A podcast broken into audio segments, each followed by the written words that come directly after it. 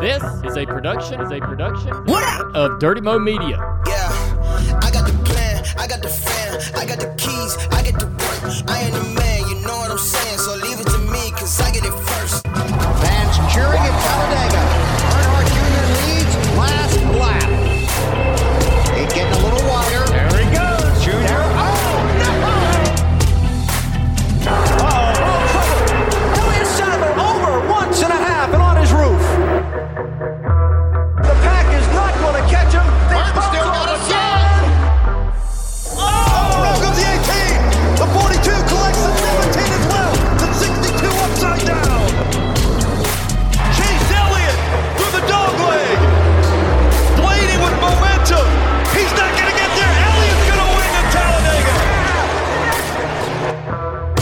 Episode 402. Mike Davis, Dale Earnhardt Jr. in the Bojangle studio. What's up, buddy? What's happening? Hey, not much. You good? Yeah, pretty good. I Good guess. mood yeah. today? I mean, you know, good. we'll see. We'll see. It could go either way. I'm not. I'm gonna try to keep you there. It's time for another episode of the Dale Jr. Download. And we've got a great guest today, Ned Yost. Ned Yost is a World Series winning uh, manager and coach in uh, Major League Baseball and a great friend of my dad's. And apparently, they spent a lot of time together hunting and doing all kinds of stuff. And dad was a big Braves fan and connected with several players back in the 80s and the 90s uh, made friendships with a lot of them, would go visit the team and so forth. And so he's going to tell us about that. And Earnhardt stories, man. well, I think I that love Earnhardt stories. Earnhardt stories. That's what it is. This is the Earnhardt Okay. story episode. All right. Well, you know, we think that we've heard them all, but I don't think we've heard any of these. So uh, Ned's going to share a lot of specific things with us, and um, I think we're really going to enjoy this. So, you know, some of the stories we've, you know, when we hear the Earnhardt stories, um, typically we've heard like a version of it, right? And we get somebody in here to kind of clean it up a little bit or tell, tell their side. But this is uh, this will be new because we haven't heard any of these stories. That's right. That's But right. Ned, Ned has a, a incredible life of his own outside of the Earnhardt connection. I mean, you know, he, and and when we interviewed him for this show, um, I get the impression that he really wants to tell his uh, his experiences with Dad, but we also really gonna have to we're gonna have to uh, implore him to share with us some of his own experiences as a World Series winning Right. manager in Major League Baseball. That's It's amazing. We don't get that opportunity. no. Right. Yeah, I mean, this is uh, you know we are um, a NASCAR or racing or motorsports oriented podcast, but man, it's fun, fun for me when we ever we step outside that box every once in a while for the right reasons, and this feels feels like a good one. So um, let's get some dirty air. Dirty Air. You got it. Dirty Air is brought to you by Filter Time. There's no better way to deal with dirty air than with a filter subscription service that takes care of the hassle and takes that out of buying air filters for your home. They're delivered right to your door. So every time they show up, you know when to change them. Go to filtertime.com and subscribe now. But this is our dirty air. Dirty Air. So let's go. So at Talladega this weekend, pretty uh, pretty busy. A lot of a lot of storylines, a lot of topics, even leading into the race. Uh, a lot of conversation and concern about um, the race car. We had a lot of uh, you know guys talking about the hits being hard, and um, man, that has really been a big. You know, eh, if you haven't heard about this, I mean, I don't know what to tell you. You're not paying attention. Um, but apparently, um, the drivers are are absolutely sure without without question that the car is too, way too stiff. And um, when you actually dive in and look at the design of the, the car itself, you can kind of see how that absolutely could be the case. And we're having guys that are so here's here's my opinion. So we're having more people step up and say I've gotten I've I got a concussion, and those are the uh, we got Kurt Busch and Alex Bowman who's out of the race car this year alone with con- with a concussion, and those are the only two we know about, right? Uh, we are there is th- th- let's not fool ourselves, right? Drivers will get a concussion and race with it. And would not shock me if several of these guys either got a concussion unknowingly and got back in the car or knew that they had a, you know suffered some sort of a concussion in a crash and continued to race. And so but we only know about these two and that's uh, that's a big step up in percentages of people speaking out about having a problem in a certain in, in any particular year. And so we absolutely have a problem with this race car. They're gonna, you know, NASCAR is gonna fix it.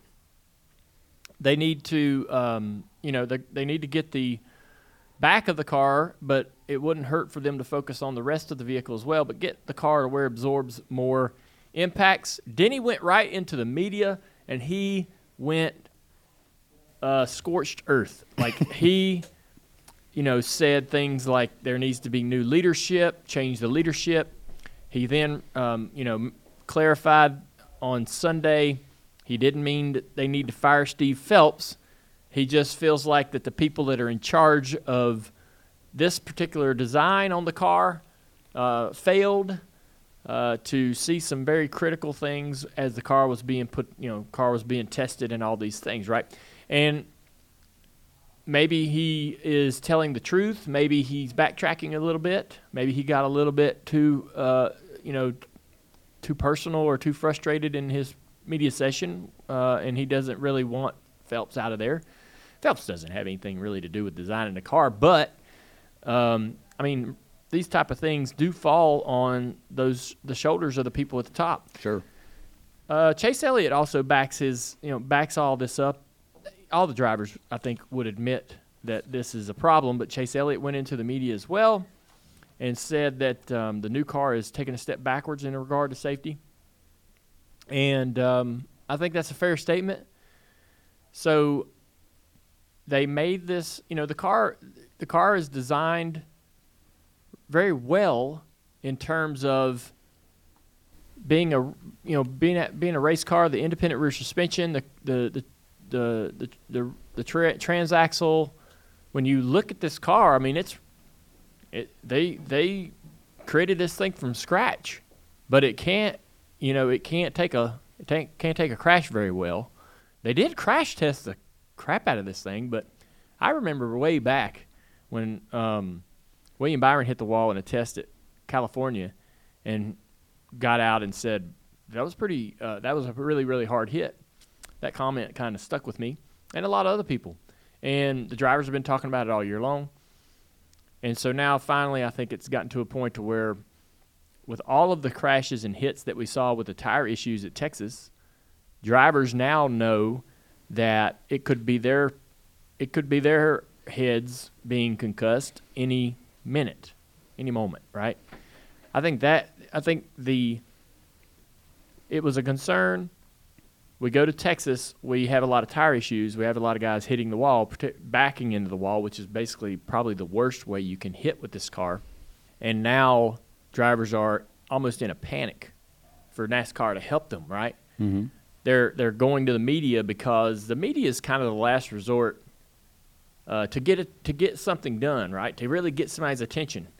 You really don't want to go to the media. You want NASCAR to to react and things to get fixed without having to go to that go to that um, situation. But so a dri- when a driver feels like he's out of options and feels like he's not being heard or really has to have something done immediately or really needs to get his message across quickly, urgently, they go into the media and they overspeak, right? You, when you get into the media and you're gonna you're gonna try to when you're wanting to be heard, when you're wanting somebody to understand this is something important to you, and you're a driver, you go to the media, you overspeak, you you pour it on thick, mm. right? So that because that's your only shot. Mm-hmm. Standing there in your media session, you're going to get this point across, and so you kind of overdo it a little bit, with the hope that this doesn't fail. This this attempt to get attention or get get this message across is not gonna it's gonna work. I think that uh you know that was a little bit of what Denny was doing. It was a tactic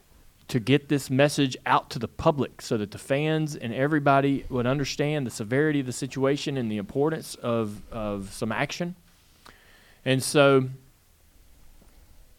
with that said, I mean NASCAR has been working on a new rear clip for some time. They have been wor- they have been understanding that this is a problem and have been trying to fix this for a while, but it's just not happening quick enough. That's what I wanted to ask. Is that the there's pro- more media sessions and there are opportunities to fix the car quickly, right? You know, they're in, in so There- they're continually in front of the media Yeah. saying it, and Well, the, the there, there's a lot. One of the problems is the car is dangerous. If you back it into a wall, you you you you're more than likely going to get a concussion than when you would in the old car. That's not a That- that's not an exaggeration. no, it seems accurate. Yes. And you want it changed right now. Is that possible? No, Okay. NASCAR can't change it right now. If they go in there and make adjustments to this car or cut bars out of it for ne- for the next race, and you go back it into the wall and bust the fuel cell, and now you're burning, you're on fire. So NASCAR has, you know, they've been in this business a long time. They know that they they could create more problems or even more severe problems, uh, believe it or not, uh, than a concussion by making the wrong move here. They have to make sure they get this right. They are in, they could be held liable if they were to make a mistake. Um, and that's that that to Denny's point, all of this kind of does go back to the original design of the car. So there is a little bit of you know it, it- they want all this to crush, right? They want this back end to crush, right? So that's great. I mean, the old car did that, but this car's a little bit shorter in the back. There's not a lot of room between the bumper, the fuel cell, and there's really no room between the fuel cell and the and and the um, transaxle. And so the transaxle can puncture the fuel cell. If you shove that fuel cell into the ground, like with the old car, it's going into that transaxle. There is a steel plate between it, but do you know for sure that it will protect you? Do you want to try it? Do you want to be in that car? Nope. When that fuel cell erupts? Nope. And so, if they make the back of the car to where it absorbs too much, it could also, you know, you, you get you get close enough to that fuel cell, you burst the fuel cell, or something can protrude and, and, and puncture it, whether you know another race car or part or whatever. Some of these, you know, when you look at the back bumper of the car, you'll see these little struts, these aluminum struts that are Yep. that those could puncture the fuel cell. Yeah. you know, you, That's all scary. I- it is like, I- right. Yeah. Yeah. So think about it. Uh, I remember at Bristol one time, Sterling Marlin and his team backed our car into the wall. Uh, the number 22 Maxwell House car, Ford, Junior Johnson. Backed the car into the wall, pushed, the- pushed the fuel cell down, the, the, uh, the deck lid, and everything. To get the aero back right, they set jack stands on the back. On, they set jack stands on the fuel cell raised up the jack stands to hold the deck lid up, bungee corded all that into the car, right? Sent him back out on the racetrack. He spun out, backed into the wall again, and shoved the shoved the jack stand through the fuel cell, through the top of the fuel cell, and giant ball of fire. Turns one and two at Bristol, and uh, he gets out. Uh, but it was a big nasty thing. Chocolate Myers runs over there to pull him out of the car. It was a really, really big ball of fire. So when those fuel cells puncture, if you got a lot of fuel in there, it's going to be intense. And so they just have to get that right. And that to me is another like, oh, well, I want to personally me, I want to go, well, damn it, you know, why did we have to why did we have to go this far with this design? Why did this car have to be so far removed from what we were doing to begin with? Hmm. Why did we have to jump to the other extreme? I mean, we've basically got a sports car mm-hmm. running around these ovals. A car designed for road courses, now racing at mile and a half oval tracks. That's right. These, you know, this is an IMSA mm-hmm. car pretty much, and the IMSA guys run their cars on road courses. They don't run around ovals with walls. They Right. don't. Ba- they don't smash into walls every Right. time they spin out. Um, and so that's a little frustrating for me personally. Me, me personally, I wish we hadn't went so far away from where we were uh, with the with the overall design of the car. But and I'm I agree with Denny to a point that the whole thing needs to be revisited in terms of being able to absorb impacts. When we look at The rear impacts, we need to fix that, of course. But we also want to try to also improve side impacts, frontal impacts. Hey, man, just because Cody Ware gets out of that car after a nasty head on Vicious. pa- impact at Texas doesn't mean that oh we, well that checks that box. We don't need to really look in that area. If we find and learn and improve the rear, we need to take that understanding and everything we've got better and try to find other ways around the rest of the car to implement that same sort of understanding. You know, everybody has said, you know, the big talking point this weekend has been, well, you know, safety's a never-ending quest. If that is really your truth, then what you learn at the back of this race car when you fix what is obviously wrong, you apply it around the rest of the car as well. Because I don't like the side impacts. Hmm. Kevin Harvick, side, you know, has a side impact at St. Louis earlier in the year. Said it's the hardest hit of his career. Yep. So this thing is a tank from front to back. Picture this. It's blazing hot outside and you need to head to work. You get into your car and turn on the AC to get the cold air pumping as soon as possible, but it doesn't work. Instead, blowing hot air out of your vents and directly into your face. No, your car doesn't hate you. This issue is commonly caused by low refrigerant due to leaks in the air conditioning system, and there's an easy all in one solution that will restore your cold air in no time. There's no need to go to the shop and pay lots of money when you can save time and money recharging yourself with AC Pro recharge kits. AC Pro recharge kits make restoring cold air easy for even those with zero DIY experience. And the AC Pro app offers clear, vehicle specific instructions to help you get the job done in less than 10 minutes. So pick up an AC Pro recharge kit at any store selling auto products and confidently restore your car's cold air yourself today. Be a pro with AC Pro. The headrests don't even get me started. I don't. I never, never liked these big giant headrests that we have in these cars today. I don't know what the answer is on that. I do know that, that so think about this headrest when you look at it. You know, uh, uh, you know, somebody that's just never, somebody that's never actually sat in a car or grabbed a hold of these headrests. You look at it and you go, well, that makes a lot of sense. You know, there's a lot of foam around you, right? Mm-hmm. This foam, it's it's like, it's like, uh, it's comfortable like a shoe. Absolutely not. Wow. It's hard as a rock. The foam that we use in these cars is a very, very hard, hard. It doesn't. It's not this nice. It's not like a you know roll of toilet cushion. paper. Yeah, gotcha. It's not a pillow. It's hard, and almost you know as hard as this desk. In high impact moments, it does give a little bit. It does. T- it does dent, but in my opinion, you know, the the headrests can absolutely improved. We never focused on the back of the headrest. There's very little material between the actual carbon fiber surrounding hard shell and your helmet. We never looked at that and said that needs to be padded more, that needs to be softer, that needs to absorb better. We never did because the rear impacts were never really a problem. We had a ton of absorption, absorbing energy in the bumpers and all the rear of the car would just crush away. So the rear impacts weren't never there an issue. It was always that right front 45, 30 degree angle hit that you were working on, and that's why on the headrest they got they got wider and wider, and the foam got wider and wider and more and more in just the right side. We we we, we would have as much as we could possibly fit on the left side without the headrest sticking outside the car. But on the right side, we've got this, you know, we've got a foot of foam between us and the actual carbon surround. And so while that looks proper, I always felt like having my head in that headrest, it might as well be right up next to a roll bar. I mean, it's as hard as it, you know, it's it's it's hard foam. and so if you have a, you know, a 45 degree right front impact at 150 miles an hour, it is doing you some good, but it is not protecting you from an injury.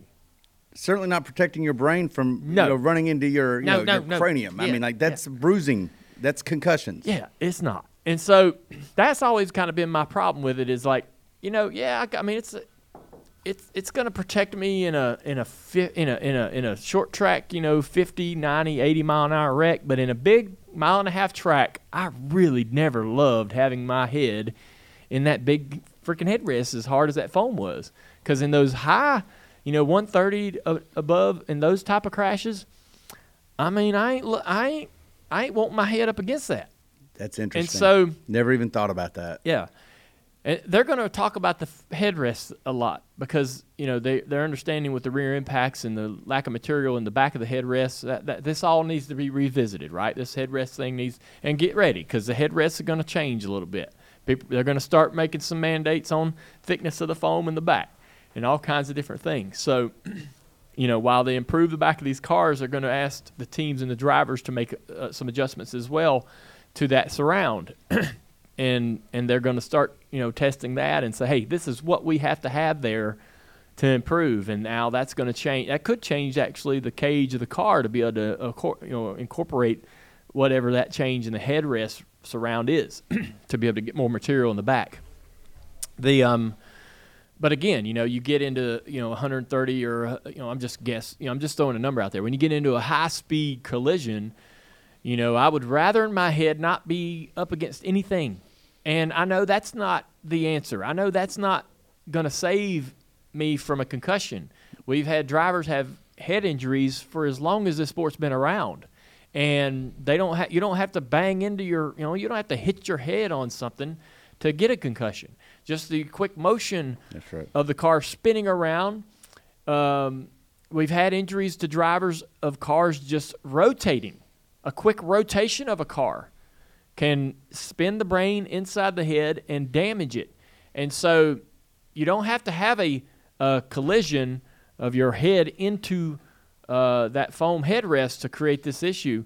But I think we got these headrests the way they look now, and we kind of quit working on it. We kind of quit trying, I, I, well, at least visually looking at what the headrests look like.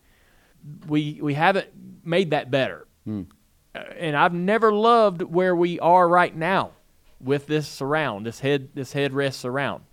A lot of drivers try to sneak them down so that when you do have an impact, it's in the cheek area of the helmet.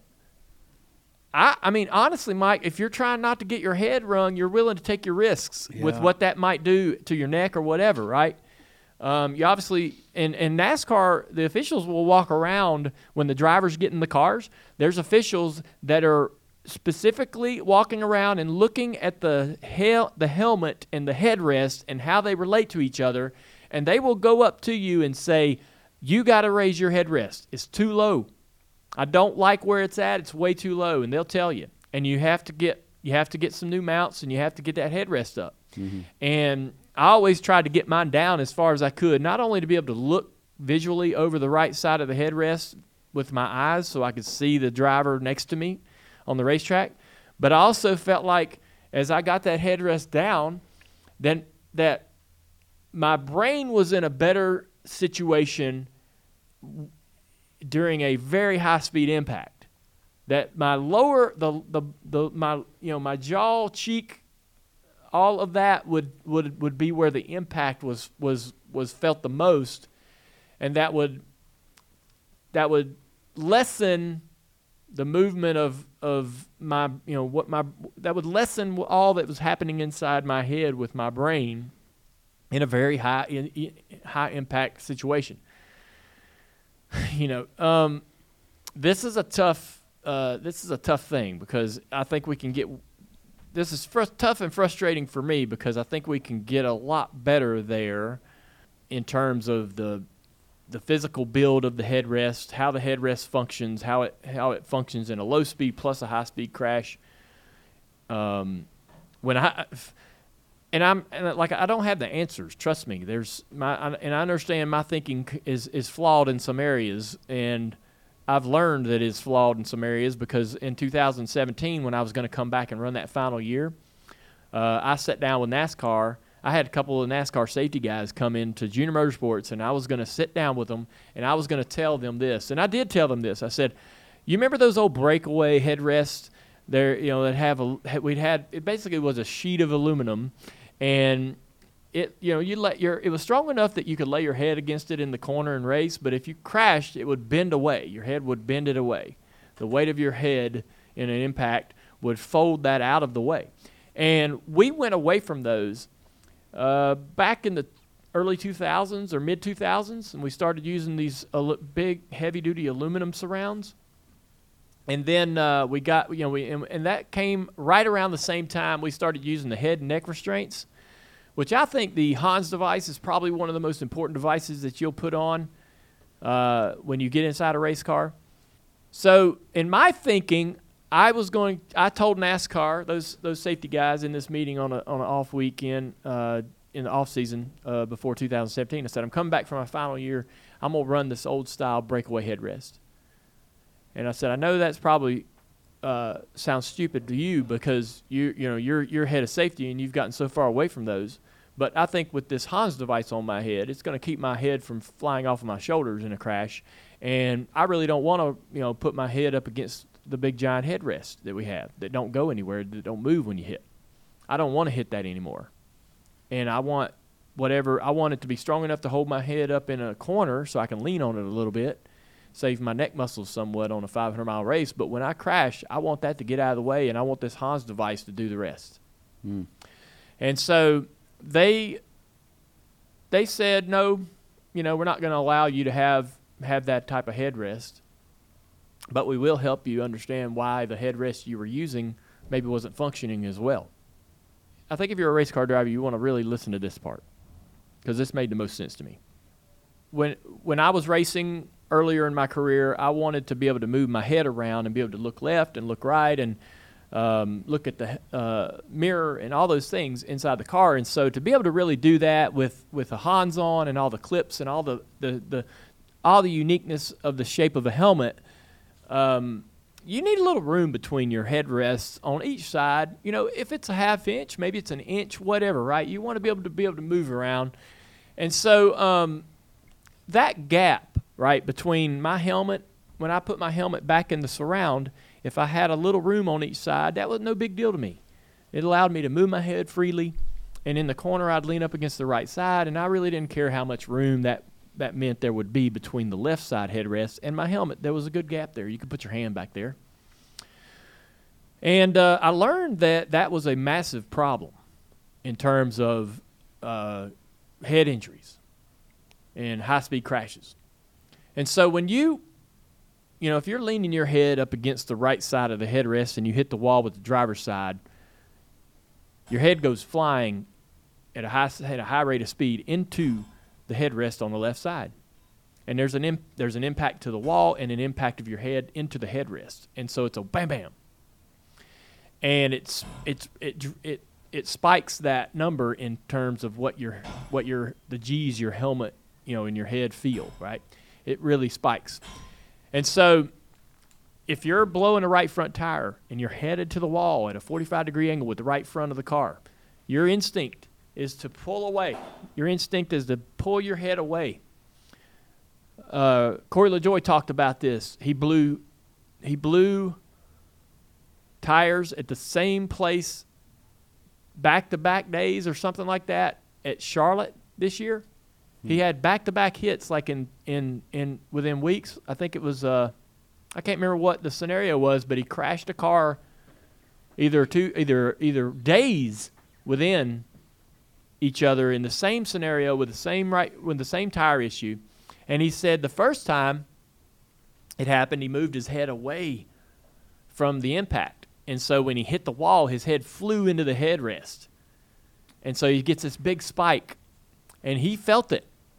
And so when it happened again days later, he remembered that moment and he put his head against in, he leaned into the impact and put his head against the headrest and so when the car hit he said he felt much he felt way less of the impact Wow. Well, there was one fewer impacts, right? I mean, first of all, he had it Yeah. already. Up get that is amazing. and insight.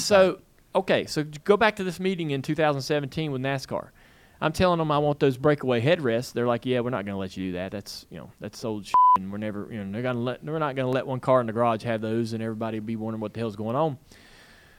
But i'll tell you how to fix the headrest you got. They said make that make that area between your helmet and and the and the and the padding as little as possible. Literally, it should be touching, if not tight, on both sides. Mm. So when you put your head back into it, it's touching and it's it's there, right? So when you crash, your helmet is against this padding, and you can't you can't move from it or be you know you can't run into it or be slammed into it. And so that made a lot of sense to me, and so that's what I did. I made my helmet really tight in the headrest. I thought it would annoy me because I wouldn't be able to turn and look and move my head around and be able to see. That's not true.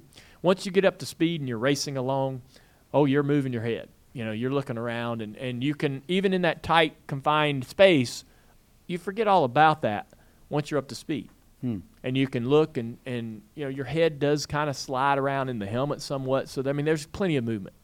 I didn't notice that it wasn't a problem. I went that whole season. I had crashes, I had bumps, I had bangs, and I had no problems. It helped a lot. Now it's, it's not a it's not a perfect solution. It's not the answer. I'm just saying it helps. When I watch these guys race on Sunday, I see a lot of guys with a lot of helmets that got a lot of room between them and the and the and the headrest. And I don't want to really call any drivers out, but I'm telling you, if you're a race car driver and you're listening to this show, get that helmet out, put it in that headrest around, and look at the room between there and how much your helmet can bounce around in there.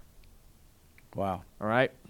We've had drag, we've had in, we've had injuries and even deaths in drag racing from the the tire shake, right? And the head the head being kind of banged around. That's right. Right? That's right.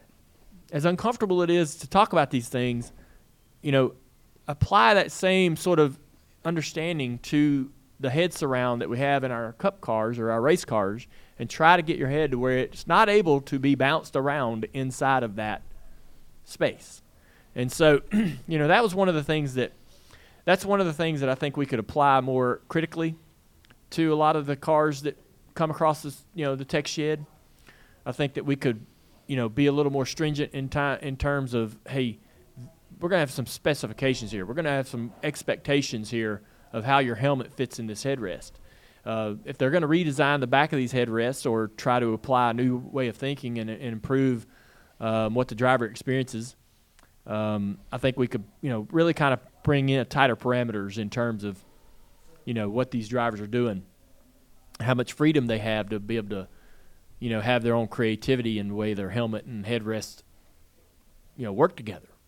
So anyhow, kind of got in the weeds there, but I'm glad you did. I think an it needed to be said, and I just wanted to hear it from your mouth to these drivers' ears. If anything happens, th- having drivers listen to this Yeah. is too important not to be said. And I'm, I'm, I'm. First of all, just learned a lot about being inside a cockpit of a race car. But second of all, I think that you bring up some very valid and thing, some, some practical things that can be applied Yeah. until there's a bigger fix to the overall car. Yeah, I, I I wonder. You know, I would love to know in in the scientific you know scientific testing that they do right in the in the when they sled test a crash and the you know they have dummies and all those things. I'd love to know if we had some sort of a headrest that did break away.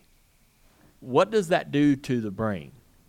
If the if the head if you got a head restraint on and that's going to save you from a basal skull fracture, right?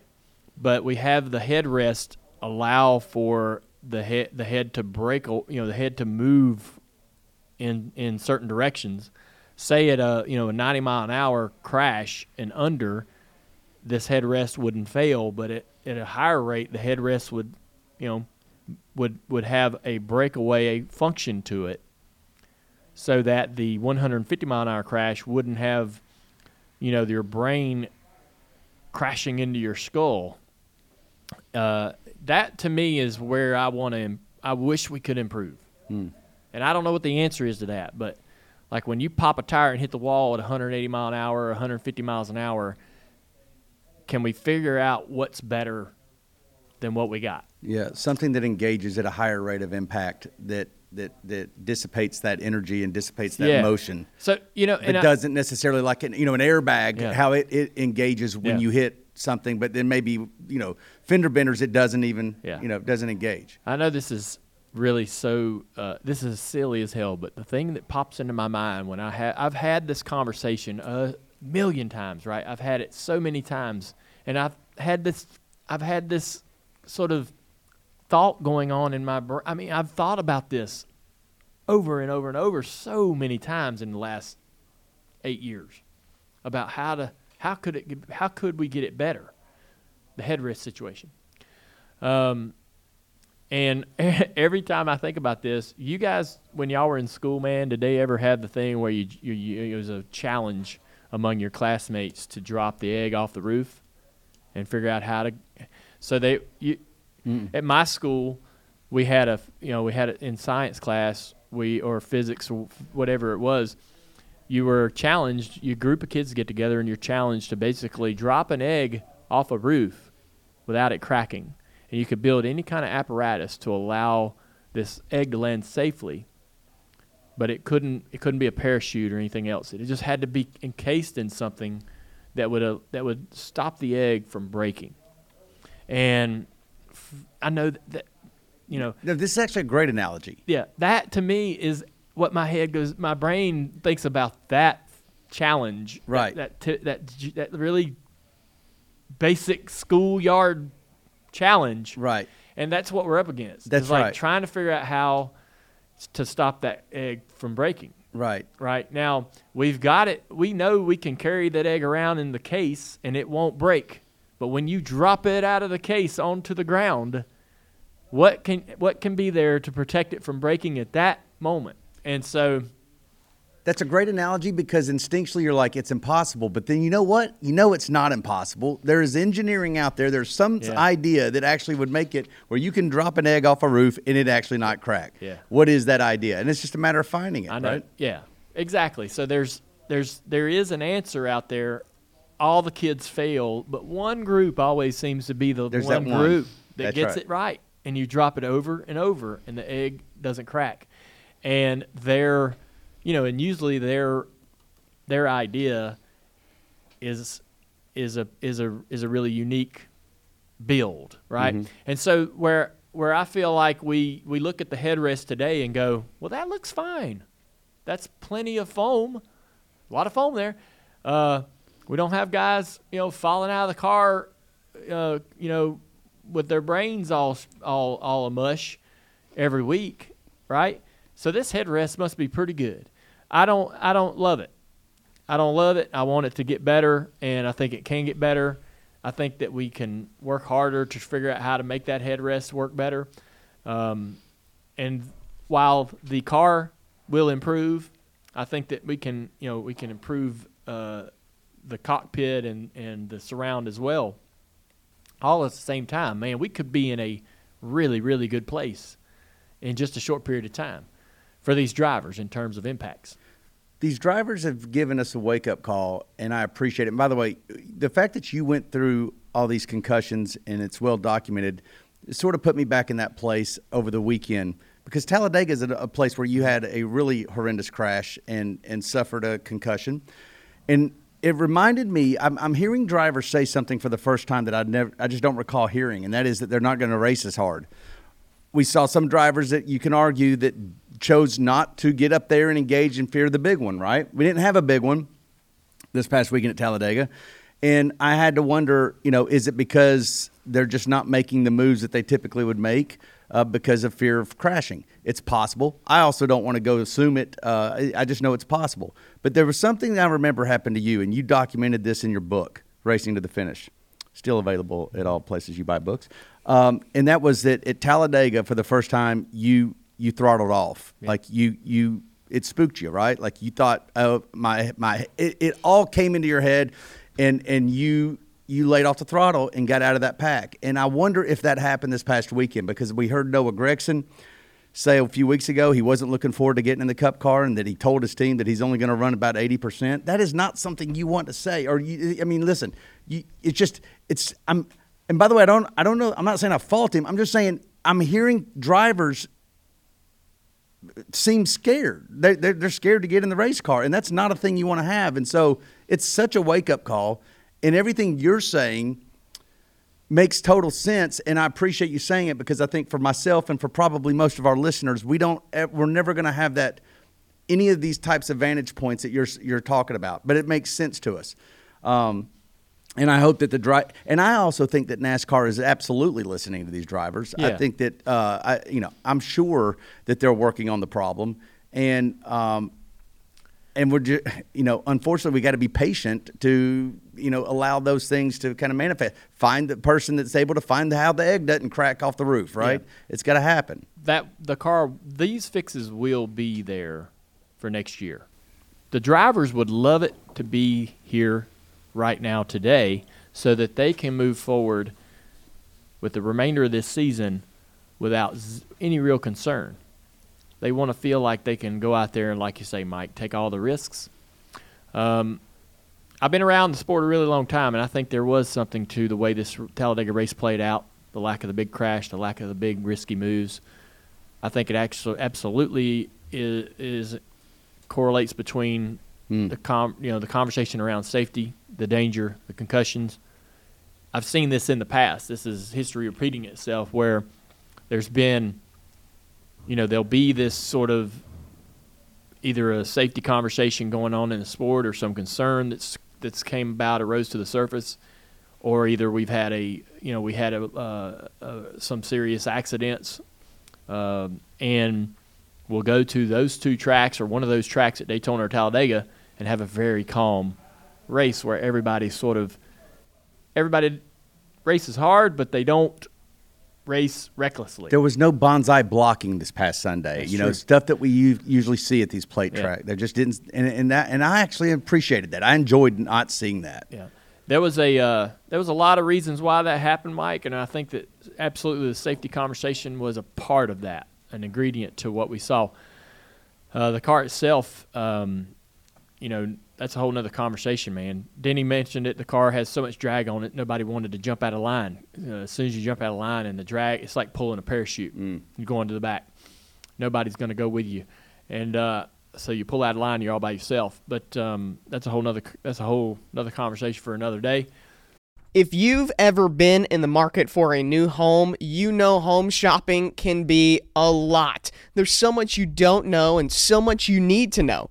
What are the neighborhoods like? What are the schools like?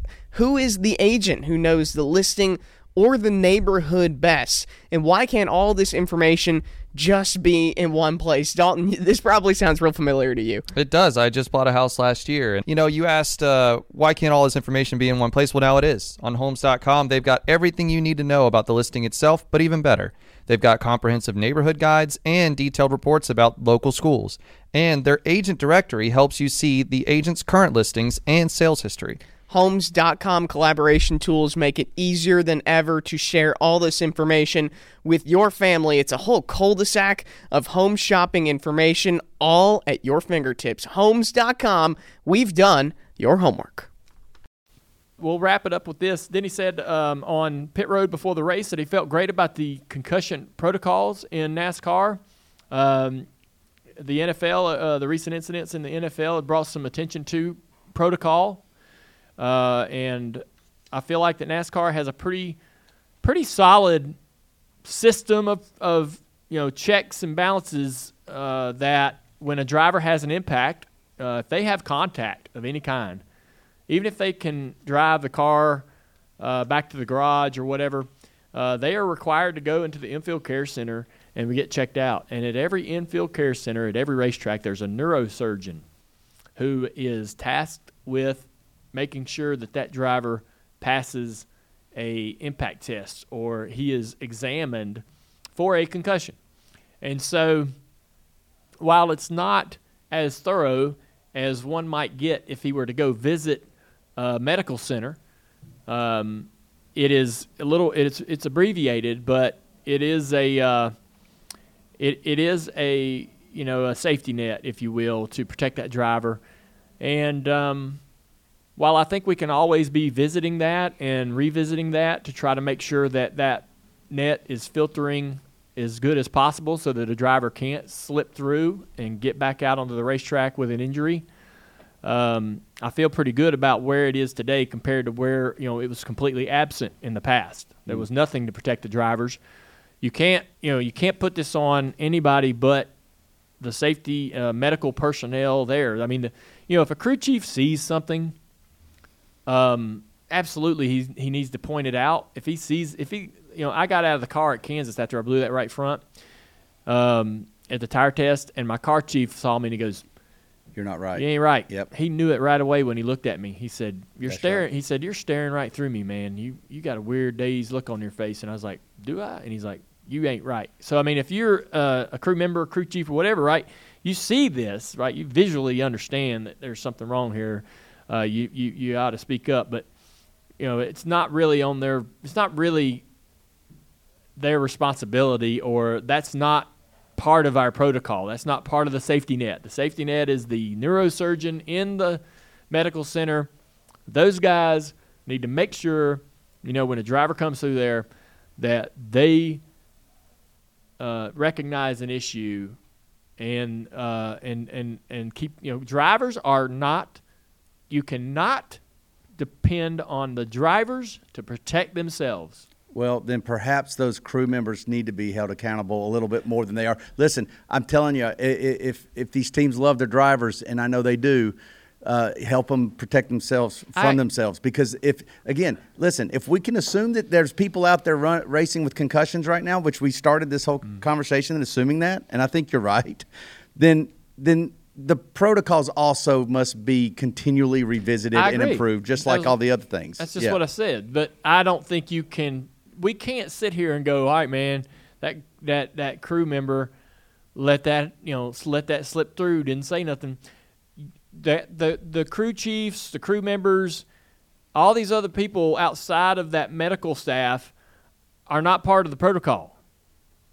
And so, therefore, while that's unfortunate if one of them sees something and doesn't say something, they're not part of the protocol, and not they're that's not that should that's not part of the filter to say to you know to, it ain't it, it it can't be expected to be um, because like they're not doctors they're not you know you're not going to go see a, a carpenter to you know to you know to get your car fixed uh, No, but maybe there's a, some sort of mechanism or protocol that allows allows for uh, somebody, a team member, somebody to almost confidentially go and just say, "Hey, check out. Could you just could somebody go look, take a look at my guy, or could take a look at this? I don't think they're right." And then maybe they get cleared. Maybe that's fine. But just something that, that allows people to speak up and and uh, maybe do that extra check because th- those people, those neurosurgeons don't check on a driver unless they've crashed, right? yeah Yeah, maybe there's some sort of mechanism that people can, um, you know, get that started before a crash and hopefully avoid it. I don't know. all right um, We don't have the Yeah. answers. I know. Well, I just think that you know, I think that uh, the drivers are never going to be hundred percent transparent. You can't, you know, they won't. And for right or better or worse, right or wrong, it's obviously wrong, but you, it's never going to change. Drivers are never going to start speaking up immediately. You know, if you got five drivers, right, they all crash, and every one of them's concussed. One of them might say something. Hmm, that's Right. that's generous. I, I I almost think all five would say no. I mean, listen, and it's not just drivers; it's all athletes. I mean, Tua Tagovailoa was the example this past week. I mean, that guy shouldn't have been playing, but he, he was the first one to know he shouldn't have been playing, and yet he he wants to be out on the field. I mean, I think that's just a natural, instinctual thing from athletes. All right. So if that's the case, and and and the drivers aren't going to uh, be transparent in that moment, I think that the neurosurgeon and the people that are responsible have to be at a heightened awareness and a, and, a, and alert in those moments, right? And I'm certain they are, but uh, it just it's critical, like that that that that they really give that driver a good evaluation in that in that in and I that still doesn't that still doesn't save that still doesn't fix everything. That's the tough part about concussions, man, is because you can look at a guy and he looks perfectly normal, and he could be he could be having a war going on in his head, and you'd never know it. Um, and they can, you know, and and and you can almost, you know, it's really that you know that guy, that car chief, that friend, that wife, that that brother, that person is the one that's probably going to notice anything. That neurosurgeon is not spent time with you. They don't know your, you know, they don't really know your personality and the way you are and and, and but that person that stays with you every day or is with you or around you all the time, like, you know, like if you had a concussion, Mike, I'd probably pick up on it before uh, a doctor would. You know, because of I your mannerisms Yep. and your the your your personality We and all that stuff together. Yeah. changes. Yeah. Yep. But so, you know, if it's like an if it's a moment, if it's like, hey man, we got a five minute window to figure this out. Who's going to figure it out? Your wife, Yeah. right? Your daughters, right? The people that know you to the core. You're right. Um, it's it's a tough thing, man. And but I think you know, hey, hopefully we get these cars better. It's going to take a little bit of time, and uh, because I'd love to not be talking about this.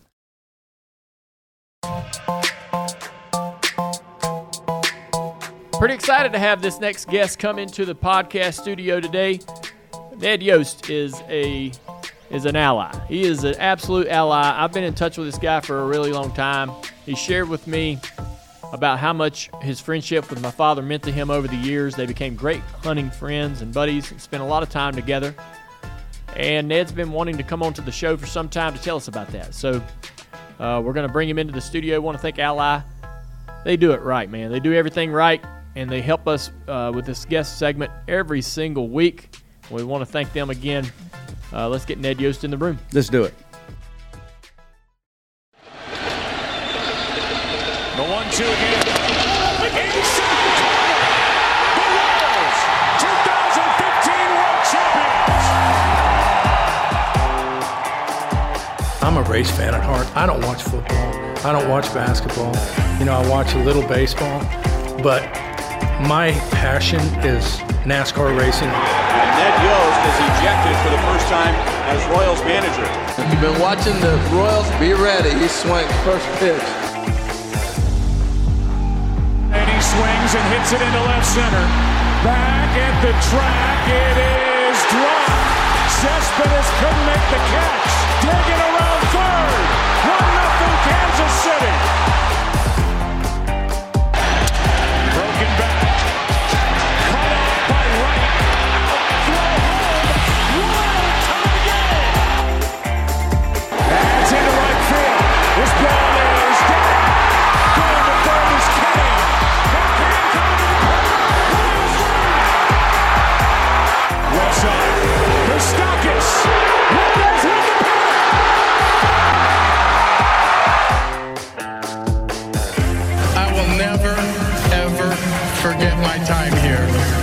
Thank you, thank you, thank you. What you think? Oh man, this looks different. Yeah. It looks great. Yeah, thank you, man. Take it in. You, you Oh, we get, yeah. we're on your time now. You, you just take it in. What you, you, uh, you know, been here for the first time, so Yeah. Sometimes a lot well, of people just like I've to look been around. here for the first time. I've been actually at Junior Motorsports probably ten times. Have you? Really? Yeah, yeah, because my son went to UTI. And, Oh, uh, wow. and became a diesel mechanic. Got his diesel mechanics uh, certification, a Ford diesel mechanic. So we would come up and visit him, and every time we did, I stop by the, the shop and get a foundation hat or get some kind of Dale Jr. stuff. Did you tell anybody that you were here? No. Well, that's Yeah. the problem. No, I wouldn't do that. I Why wouldn't. not? No, I just wouldn't. You know, I just wanted to come in and see the place. Yeah. So it was really cool. Yeah. So So where are you where are you living at? Greenville, Georgia. Really? Yep, Greenville, Georgia. All right. We So- uh, it's a little town of about 650 people. Uh, we've got a 500 acre farm out there, and we just I absolutely love it. We Yeah. deer hunt every day, um, bow hunt and um, fish. Got a 30 acre lake in the middle of it, and got you know five six acre dove field. So uh, just enjoying the outdoor life. Yeah. So when you were working in Kansas City, did you have a place there, or did you? So this this Georgia's been home for how long? Well, since I was with the Braves. Okay. You know, I, I, uh, Bobby Cox hired me in the winter of 1990. My first year was 91, so I was there 12 years. So my kids grew up there. So you know, all their friends. My oldest son was in first grade. So when you're moving from organization to organization, what do you do for for a place to stay? You just get you a, townhouse or something? Yeah, just rent something. Yeah, I didn't buy anything anywhere. When I was in Milwaukee, I didn't buy. Well, I I take that back. And when we went to Milwaukee, I thought it was really good that we'd stay together as a family, Mm-hmm. right? So I moved my whole family there for two years. My kids hated it, right? You grow up in the South, it's a different mentality Sure, than yeah. than Wisconsin. So Yeah. we ended up moving back, and we stayed there, uh, you know, until they all graduated from high school. So let me ask you this question. So while I was looking at your uh, career as a player, how does somebody know? I don't care if it's baseball, football, whatever. How does a how does a how does a person know that they would be a good coach, right? Yeah. And how does that develop? It- and I really want to know only from a from the ones that were players, right? Right. So players are typically I'm ignorant about all this, but anyways, when I when I watch you know when I watch you know players, they have to understand the details of of of the game. But what makes them a great? What makes that player become a good coach? You know, like Byron Leftwich is a was a great quarterback, Yeah, right? Now I he's remember. a coach. Now he's a coach at Tampa Bay. Right. And so I'm always fascinated when I see those guys get into coaching, and I wonder, all right, what what what makes them so good? Is it the leadership skills, mm-hmm. getting guys to really buy into their thought process? And I mean, let's be clear. Like, I guess if you were, you know, if if it, if you had won a lot of championships or something like that, it would be easy to get guys to buy in, right? Mhm. But your playing career was r- quite brief, Yeah. you know. And it was a second string playing career. Right. So know? how are the, the guys look at you at first and go, well, what how, what do you know? No, Or- I think for me, Dale, I was really, really lucky, lucky in a lot of ways. All right, W- as a player, I came up as a minor league player, made the big leagues in 1980, but I was always a backup. All right, and I always wanted to play. I wanted to play, but I was a backup. I was a backup. I was a backup, and I played with um, a guy by the name of Ted Simmons, who was just inducted to the Hall of Fame this this this summer, right? And Teddy came up to me one day and he goes, uh, "Hey, I want to see you tomorrow. This is spring training, right? I want to see you tomorrow. Be here at seven o'clock." So I'm like, "Okay." So Teddy had been with us all year, the year before, and I'm like, he hadn't said ten words to me last year. Why does he want to see me now? Go to my uh-huh. locker, right? And I'm looking through it, seeing if anything of his is in my locker. He maybe he thought I stole something, right? Really? yeah. Yeah. So nothing, right? So the next day I show up and he says, "Listen." He said, "I've been in this game a long time." And he said, "I've learned a lot. People have taken time to teach me this game. And if you want, I will teach you this game." Mm. And I'm like, "Okay, yeah, that'll be cool." But I'm thinking in the back of my mind, "What's he going to teach me? I've been playing baseball my whole life, right?" Well, I didn't understand. I knew nothing about the game. I mean, absolutely nothing. Teddy told me I'll have something for you every day. So I'm like, okay. Every day for the next two and a half years, Teddy had one, two, three hours worth of conversation on things that happened in the game and talking about, you know, defensive lineup, outfield play, infield play, inner diamond defense, pitching moves, running counts, all this stuff, right? So he he handed me a blank piece of paper when we started, and he said it had a baseball diamond on it, and he said, "I want you to start with nobody on, base hit the left field, and you write down where every player on this field is supposed to go, Mm. and I want it to go from base hit the left field, nobody on, to bases loaded." Triple down the line. I want to know where everybody's supposed to go. So when I was done, I had a stack like that big, right? Teddy got me thinking about the fundamentals of baseball and understand the ins and outs of the game. And when I left Teddy, I was a far more knowledgeable player than I ever was in my life, right? And still hadn't thought about coaching. Still Right. to this point. Oh, is that right? No, never even thought about it, right? Okay. So in 1985, I got sent down to the minors. I played three or four months in the minors, got called up to the big leagues. At the end of the year, I went back to spring training, got released. I said, "That's it." Right? I do not, I do not want to be bouncing around. I had a family at this point. I'm 30 years old.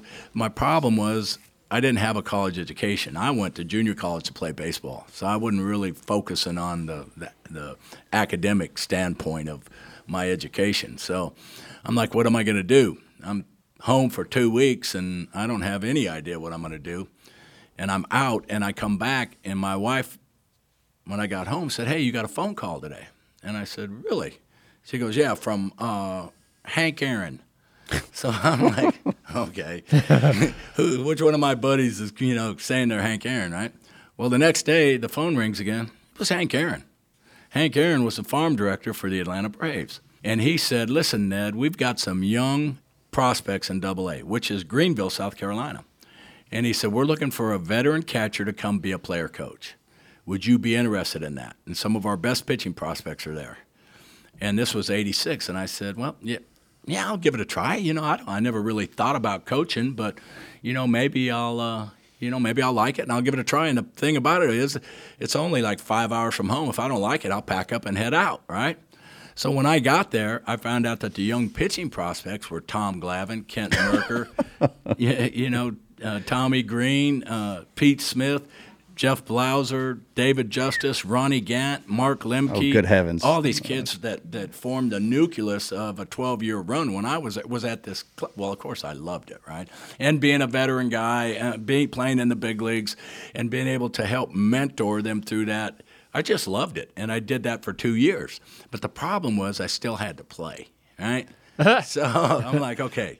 At the end of two years, I'm like, I, I don't want to play anymore. I, I want to move on. I want to be a minor league manager. Hmm. So they said, okay. So they gave me a minor league manager's job in Sumter, South Carolina. I was there three years. And now I'm thinking to myself, you know, moving fast. And I told my wife, I said, look, when we get into this, just get ready because I'm probably going to have to be a minor league coach for like 10 years before I get a shot. That's right. in Sumter, South Carolina. Is that a single A team Yeah, for the Braves? It's a low A ball. team. Low A ball, Yeah, not have- even high A, but No. low A. No. Okay. Yeah, So you're dealing with them straight out of either college or high school or whatever that is. Yeah, most of them, uh, most of them are, are second and third year players, depending on who they Got were. it. So young, young kids, right? So went to instruction league that after the third year, and I get a phone call from Bobby Dews, who's the the the, the player development uh, head, right? And he goes, "Hey, St. Louis called, and they want to talk to you about their Double A job." So I'm like, "Ooh, okay, I'll give it a shot, right?" So he said, "But Bobby Cox wants to talk to you first before you decide." And Bobby was the GM. So I said, "Okay." Okay. So I called Bobby and I said, "Hey, he, how you doing, Bobby?" He goes, "Good, Ned. Listen, I know St. Louis called." He said, "We this was like 1989, going into 90." He goes, "Look, we've we're going to have some movement next year." And he said, "If you stick around," he said, "It's a great opportunity. You go, man. It's Double A. It's a big jump." But if you stick around, you could be right in the middle of some of this stuff. So I'm like, hey, I'm not going anywhere. And then sure enough, in 19, end of 1990, Bobby hired me to be the bullpen coach. So it was uh, it was a fantastic experience, uh, you know, being in the minor leagues. And I remember for the first time, my old agent came in spring training one time, and he told me, and this was the first time I ever thought about being a major league manager.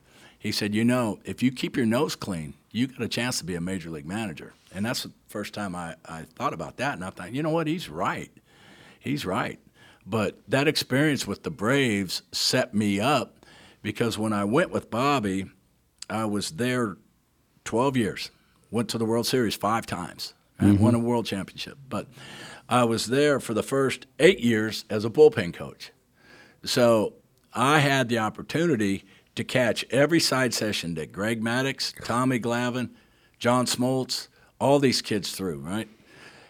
Eight years of that taught me the fundamentals of pitching, right? Taught me, understood mechanics of pitching, understood pitching philosophy and the art of pitching. And then four years as a third base coach that taught me how to run a game, being with Bobby, because Bobby and I, you know, uh, we got to the point where we were dead on the exact same thought pattern. I knew what he was going to do before he was going to do it. And those four years taught me how to run a game and how to handle a game. And, uh, you know, at that point, I was ready to move on and become a major league manager myself. Yeah. And so was there anything about that intimidating? You know, as a pl- I want to ask, so as a player, you're responsible for you. You're responsible for your responsibility, your job, your mom. You know, you're responsible for what you can control. But when you're placed, to, you know, sort of over the umbrella of the entire team, I mean, that Right. is there any of that that was overwhelming at all? Not really. Um, and I'll, te- I'll tell you why. Because when at the end of 2002, the Milwaukee Brewers called, right? And they wanted to know if I'd be interested in uh, interviewing for the major league manager's job. So I'm like, yeah, you know, uh, sure, that'd, that'd be great, right? So I called Bobby real quick and I said, Bobby, Brewers called. They want to interview me for the manager's job. I said, what, what do they do in an interview? Bobby said, Bobby goes, Ned, I hate to tell you, they've always just given me my jobs. I got no idea, right? So I was real nervous about it. Am I ready? Am I ready to move in? Am I ready to do this? Am I ready to run a franchise, especially a franchise that had lost 106 games the, the year before? And I went in to do the interview. And I'm still nervous about it, right? I don't know what this interview is going to be about. And the general manager asked me the first question. He said, Who are your mentors? And as soon as he asked me that question, all anxiety left me because I knew at that point some of the stuff we just talked about Ted Simmons, Bobby Cox, Dale Earnhardt. Hmm. And he looked at me and said, Really? And I said, Yeah. Teddy Simmons taught me the game. Bobby Cox taught me how to treat people and how to run a game. Dale Earnhardt taught me how to compete. And from that point on, I knew that I was prepared, that subconsciously I had had lessons from some of the greatest teachers on the face of the earth on how to be uh, ahead of an organization from these people. And I was absolutely prepared, and I was never intimidated. I was never anxious or upset, except for, you know, when I first put that Brewers uniform on for the first time. Then I was a little hesitant because, and I'll tell you why, Dale, you get a kick out of this. Your dad and I were deer hunting in Texas. So we were driving. We would go to this place called Encino Ranch, and I it- remember. yeah, I remember the name of that. Yeah. Yeah. He went there a lot. Yeah. a lot, right? So we would get on this high rack and we would drive around looking for deer. So the majority of the time was spent having a beer and looking for deer, right? So, T-shirt idea. Yeah. yeah. So we were sitting there one day, and he was going through his negotiations on his contract, and he was having a, uh, you know, it was a rough negotiation. About what year is this? Man, Mike, I don't know. I can't Okay. really remember. All right, didn't matter. But it was before. Uh, uh, well, I don't know. Okay. But he was he was going through a negotiation, right? And to the point where there was a, a rumor or two that he might move to Ford. What? Right? Yeah. So anyway, he was like, I ain't moving to Ford. But somehow or another, when he went to the racetrack, you know he get rental cars, the only car left was a Ford, and he showed up in a Ford, and that started it all, right? I got you. So, so he wasn't going to do that. But anyway, we're sitting there talking, and he's telling me, you know, it's, you know, he's going to get it done, but it's tough right now. And I said to him, I said, hey, I said, why don't you just go drive for yourself? He goes, no, no, we're not ready to win. I said, what are you talking about? He goes, we're not ready to win. He goes, I'm not leaving. Let me tell you something. He goes, you never leave a winner to go to a loser. RCR is a winner. We're proving it. DEI is going to be a winner, but they're not a winner yet. So you never, ever leave a winner to go to a loser. Never. Well, I'm sitting there, and I told him, I said, hey, let me tell you something. I'm going to have to leave a winner to go to a loser. And he goes, no, you're not. And I said, the only way I'm ever going to get a chance to manage in the big leagues is I'm going to have to go to a loser. And that's the only way I'm going to get my shot. And he goes, No, you're not. You're going to stay right there in Atlanta and you're going to take over when Bobby retires. I said, Dale, Bobby's not retiring for 10 to 12 years. He said, I don't care. I said, Listen, I'm going to have to go to a loser. He grabbed me and pulled me over to his face. And he said, Ned, you never, ever leave a winner to go to a loser. Do you understand? You never do it. Well, I, I was done with this conversation. Okay, yeah, I get it. Right? I get it. So in 2002 is when this happened, right? Yeah. So the first time I get this job, I put on this uniform, and all I can do is hear your dad in the back of my head, Mm. like, "What in the hell are you doing?" Right? What in the hell are you doing? And it went on like that. I had a picture of your dad in my office, and it was one of those pictures that wherever you are in the room, he's looking at you, right? Yeah. It was one of those. We would come in after losing a tough game. I'd throw my lineup cards on the table, and I'd look up, and he'd be staring at me. And I'd, I mean, if this happened once, it happened a hundred times. I'm like, what the hell are you looking at? Because I could hear him. I could hear him, right? So it was it was a little bit, uh, you know, tough for me to do that. Yeah. But my goal was to go from a winner, go to a loser, and make it a winner. Yeah. And we finally we were on the verge of doing that in Milwaukee, and um, you know it didn't work out, but we we got there in Kansas City. So when we made that last out. Uh, in the World Series in 2015, all I can think about was your dad. Really? Yeah, that's it. It's a see, Dale. I left a winner. I went to a loser, and we made it a winner. And I just knew how proud. Uh, I knew how proud he was going to be. so know, that, at that time. so that speaks to the profound effect that he had on you. Um, and let's go. Let's let's learn how y'all met. So when do you do you remember the first time you and Dad crossed paths? Yeah, absolutely. We, uh, we, I had lived in Mississippi, and Jody Davis and I came up together in the Mets organization. Right, Jody was a year behind me. So Jody was from Georgia. I'm from Mississippi, or my wife's from Mississippi. Right, and we loved to deer hunt.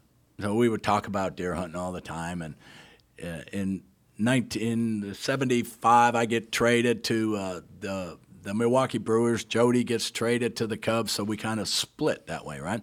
Well, Jody's career was much better than mine. Jody was a first string catcher. I was a second string catcher. But back in the mid 80s, or the 86 or 87, right at, in there somewhere, Jody signed as a free agent with the Atlanta Braves. And now I'm with the Braves, right? So we're kind of back together again. And we're talking about hunting, and Jody's coming to Mississippi to hunt. And um, I had this place, uh, one of my best friends um, was a timber buyer.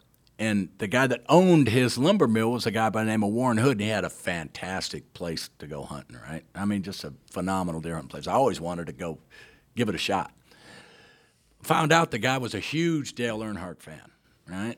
So I didn't really know your dad from Adam at that point. So went to spring training and I'm talking to Jody and I'm trying to get in. I want to hunt this place, right?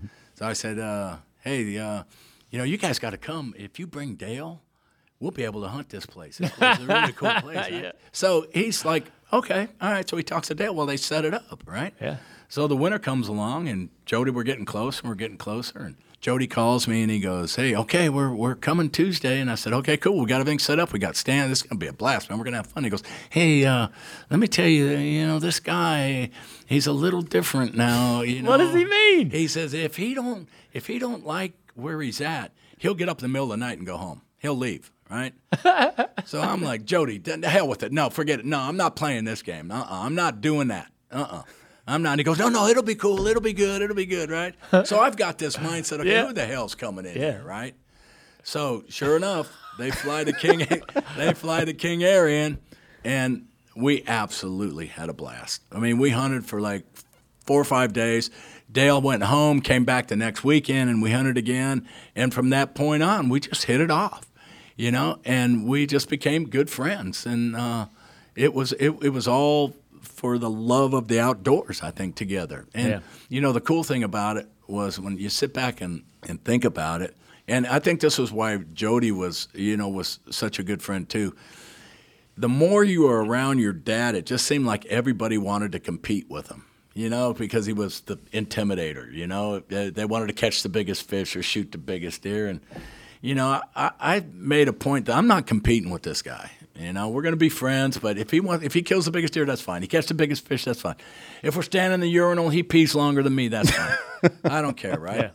We're not going to compete, and I'm not going, you know, to deluge him with racing questions. And he didn't deluge me with baseball questions. He was a Braves fan, Yeah. and it was just, uh, you know, it was just a great relationship you know, between the, the, the two of us. And I- I think the education, watching him, somebody told me one time if you want to be successful in a field, find the person that's the most successful in that field and do everything exactly the way that he does.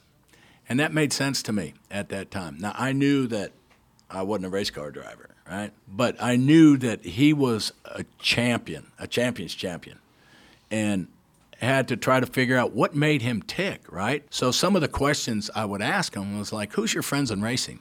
And this was early, late 80s. And he goes, I ain't got no friends in racing. what do you mean you ain't got no friends in racing? He goes, I ain't got no friends in racing. You got to have friends in racing. He goes, let me tell you something. I don't ever want anybody to look in their rear view mirror, see the black three behind them, and think for an absolute second that I'm their friend. And that was his mindset, you know, back in those days. It was that he was going to give no quarter. He wasn't going to let up to anybody. He wasn't going to give anybody a break.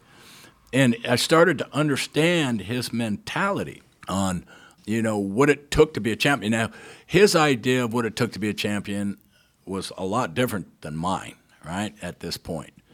Uh, and I thought it was cool because in baseball it's tough, and and in racing you you can probably understand too, because I've I've thought about this the definition of what is a win, you know, and and in baseball, you play 162 games, right? You play every day. It's a, a failure driven sport. If you're going to be a star, you're going to get three hits for 10 at bats. It's the seven outs that drive people crazy. It's the ability to handle failure that drives people crazy and makes a difference between success and not success.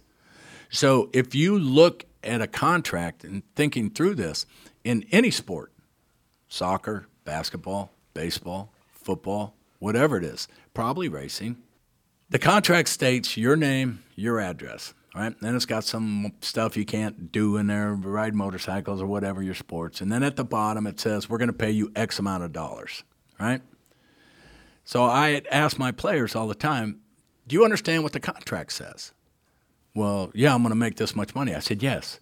But have you ever looked at it? Because the contract simply states that we're going to pay you X amount of dollars. Doesn't say anything in there about hitting 300. Doesn't say anything in there about hitting 40 home runs. It doesn't say anything in there about 120 RBIs. It doesn't say anything in there about 200 strikeouts. What the contract simply states is that we're going to pay you X amount of dollars for your very best effort every single day.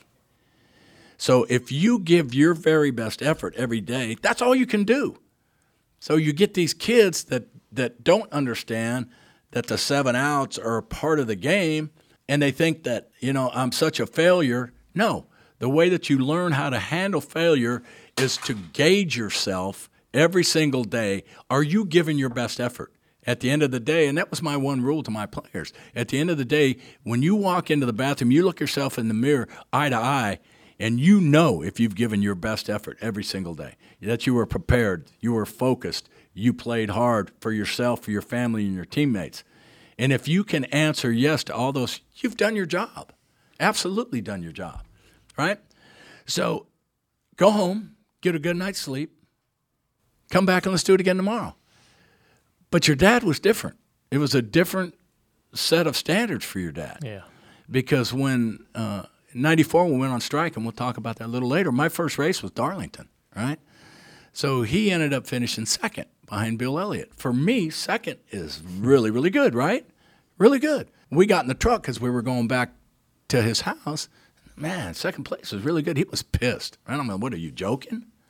And he goes, No, second. What are you talking about? Second place is good. Second place is really, really good. And he goes, Second place is the first one to lose. He said, There's nothing, there's nothing great about second place. And I thought it was a joke, but the more I was around him, it wasn't. He lived it. I mean, that was his mentality, and how he could handle that, um, the failure uh, of not winning all the time. But he was, he was a different person. You know, I've met a lot of. I've met, had the opportunity to meet five presidents and a bunch of different people. I've never met anybody like your dad. Yeah. You would come up. special. You, you would come up with the idea that you're not going to compete against him when when you guys are hunting, But it sounds to me like he wanted the competition, even in hunting or fishing, in, in, in any of that stuff. Is that accurate? I don't think so. So, so it was an escape then from that competitive, uh, the the uh, the Yes. high octane, just kind of you know, he's always at a ten. It was a reprieve. Yes. Okay. It was absolute reprieve because this is two different guys. I mean, at the racetrack, I mean, this guy was totally focused and committed to what he was doing. I would walk in and go in the holler, and he'd like, "Hey, how you doing? Give, give me a hug. Hey, hey, everything good? Yeah, you good? Yeah. Sit down. Right? Crickets for 15 minutes. Yeah. All right. I'm sitting there like, well, I'm gonna, uh, I'm gonna get up and go. No, no, no, sit down, sit down. Right. So after a while, you start to understand that he really wants you there, but he's so focused he can't engage. And and I mean, it was just he was so focused. Now, race is over. We get on the plane. By the time we land where we're going, he's starting to be human again. You know? And then the next morning he wakes up and he's a total different person. I mean, a total, total different person. He's fun to be around. He's joking. He's relaxed. Uh, you know, it was it was real. It was neat to see. Yeah, that's a great that's a great example or ex- explanation for it because it's so true. And when you would go to these, uh, when you go hunting with him, he didn't he didn't bring that competition with him. Mm-mm, never did. There was no. Yeah, there might be a little fun game or something at some point in the weekend, a little challenge, but Yeah. you know, it was never, you know, I'm gonna have the I'm gonna have the better hunt or, you know, I lost a hundred bucks to him one time in a little, right? Because we we got to the point where, you know, shooting deer with a rifle just was easy, right? So I bet him a hundred bucks that there was a doe standing out there at 850 yards, he couldn't shoot it, right? First shot. Your dad was phenomenal. I had to whip out a hundred bucks. 850 yards. 850 yards. Good heavens. He smoked it. he smoked it. But um, That's half a mile. yeah, he was, and then you know he would lay down, got all squatted like the snipers do, right? And we're all watching, and boom, and that deer falls over, and then all of a sudden you see that mustache grin turn right around looking at us. But uh, yeah, there was it was really it was really fun to be around them when there wasn't that pressure of being at the racetrack. It wasn't that pressure of you know being Dale Earnhardt in Yeah. front of everybody. You know, uh, we were out in the lobby, and Jeff Foxworthy's uh, a a real good friend of mine, and one of the people out there said, "Is Jeff is funny in person?" And I said, "No, because he doesn't. He's not on in person. He's just Jeff." Yeah. and we have we have a really really good time. But he's not the comedian Jeff. He's just Jeff, and that was your that was your dad. Your dad was Dale Earnhardt at the racetrack, and he was just Dale away from the racetrack, and was really a really a fun guy to be around. did he ever talk to you about his uh his fandom for the Braves? Oh yeah, absolutely, And what all that, the time. Like, so what was his what what what was it with with the Braves? Why Okay. him and the Braves? Okay, well, we started out when, when we first met, right? We were starting to get into some prominence. And when we went to the World Series in 91, it seemed like just about every other playoff game that we would play, I'd call him at night and he'd be watching them, right? Hey, you watch that game? And goes, yeah, it was done, right? So what I did was I had JR send us a bunch of Goodwrench hats. Yeah, J.R. Rhodes. Yeah, That's right. Yeah, Yep. Jr. would send us a bunch of Goodwrench hats, and I would pass them out. Now during the playoffs, which is when you get all the national attention, Yeah. when our guys after the game, after a win, they'd do all their press conferences in Goodwrench hats. Oh wow. Yeah, so that was really cool. And Dale, your dad, Oh, I'm sure he loved it. They thought it was the greatest thing ever. everything, right? So Yeah. they, all these guys would be doing interviews in, in Goodwrench hats, and he absolutely loved it to the point where, you know, he would start wearing Braves hats when He we did. were do, doing that stuff. Yeah. Yeah. So that's kind of how that got started, and uh, you know, we That's I would- awesome. I would talk to him. I would talk to him all the time. I introduced him to Bobby Cox, and Bobby loved him. He really loved Bobby. You Yeah. know, they, they they did really really well. So one day he wants to come to a game. So I said, "Come on, man!" He brings RC and you know seven or eight, ten guys, and he gets in the locker room. He's talking to Deion Sanders and Terry Whoa. Pendleton, and we're having a blast, right? So we go to the game and we lose. So he's like, "Oh, the heck with that." He comes back the next day, right? We lose again. So I talked to him after the game, and he goes, "Man, I ain't ever going to a game again." I says, "Why?" He goes, "I'm a jinx."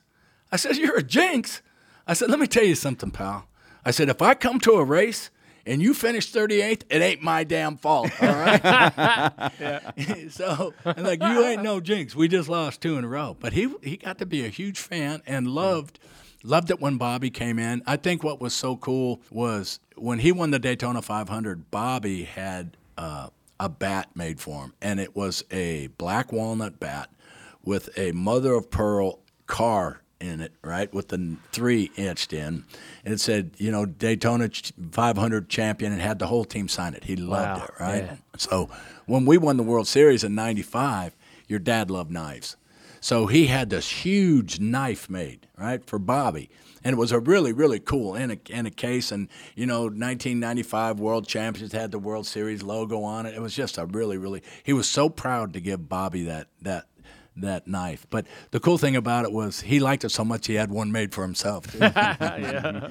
So that was how we kind of got together, uh, you know, Yeah. between the two. And I would, uh, I would sit on Sundays with a little radio, transistor radio, with the little earplug, and listen to his race. You know what? During the game, you know, 'cause I was, you know, listen to how he how he was doing. But Yeah. it, it just got to be where it just became a really match where he got to know Terry Pendleton and, and a lot of these guys, and uh, it was just it was it was cool to be able to root for, for, for him and for him to root for us. those those teams were magical too, right? I mean, Ter- when you're talking about Terry Pendleton, I mean, like th- th- those early '90s teams, even before they won the World Series, I mean, those were some fantastic baseball teams. fantastic with the pitching that we had. Oh, my And- goodness. and, you know, we had in '91 we lost Game Seven uh, in 14 innings. Th- against know- Minnesota, right? Was yeah, against one? Minnesota. Yeah. Yeah. and then we lost to Toronto in '92. We went to the playoffs, but we didn't win. Didn't go to the World Series. '94 was the strike year. '95 we won the World That's Series. right. So. Uh, we ended up going to the World Series in '96 and won the first two games, and then lost the next four to the Yankees. And '99 got swept but um, he he just absolutely loved he loved uh, the Braves, and we'd do stuff like, you know, after um, after Bristol when he hit Terry Labonte, and everybody was pissed at him, right? So it was like ten minutes. We're playing a Sunday night game. I said, Bobby, come on, let's go in. We went into Bobby's office. We called Dale. He goes, hey, he goes, what are you guys doing? He said, I'm sitting in front of the TV. You're going to play in 10 minutes. I said, yeah, we just wanted to call you. And he goes, uh, uh, uh, all right. I said, yeah, we wanted to call and tell you we're proud of you. You're proud of me? And I said, yeah, that was a great win. We're proud of you. Bobby's here. Bobby's proud of you. He goes, well, I'm glad you guys are proud of me because everybody else is pissed as hell at me. That's hilarious. yeah. So it was, uh, it was a cool, it was a cool relationship there. So he had, uh, you know, you had that friendship with Jody Davis, and I remember Jody coming to some of the races and being around, and um, and uh, and your friendship as well. And you mentioned Blauser. I think him and Blauser right hit it off a little bit. Were there any other players uh, that that he made a connection with? Oh, Terry Pendleton. He, you know, Terry would come to the races all the time, and Bobby, Oh. and um, uh, those were the main ones Yeah. that we would we would do. Uh, we would go to a lot of the races, and we would spend some time with them. Uh, Yeah. and and Blauser went actually hunting with us one time out. in I thought Texas. so. Yeah. Yeah. Yeah. I remember him. And, I remember him mentioning him. and Chipper was always afraid of him. So For real? Yeah, he was scared of him because your dad. You know how your dad Yeah. was, right? Well, he would like jab him, right? And Chipper. Just, Plus, Chipper's like twenty years younger. Yeah, he was way Yeah, 20 years kid. younger. Yeah, And, and your dad liked liked to try to make people uncomfortable. Yeah. you know, we'd be driving down the street and I'd be driving and all of a sudden your dad would reach over with his foot. I don't know if he ever did this to you and slam down the gas pedal, right? Yeah. It- and if you'd be driving, all of a sudden that foot comes like, like this, and he wanted to see you panic and pull your foot off, and right.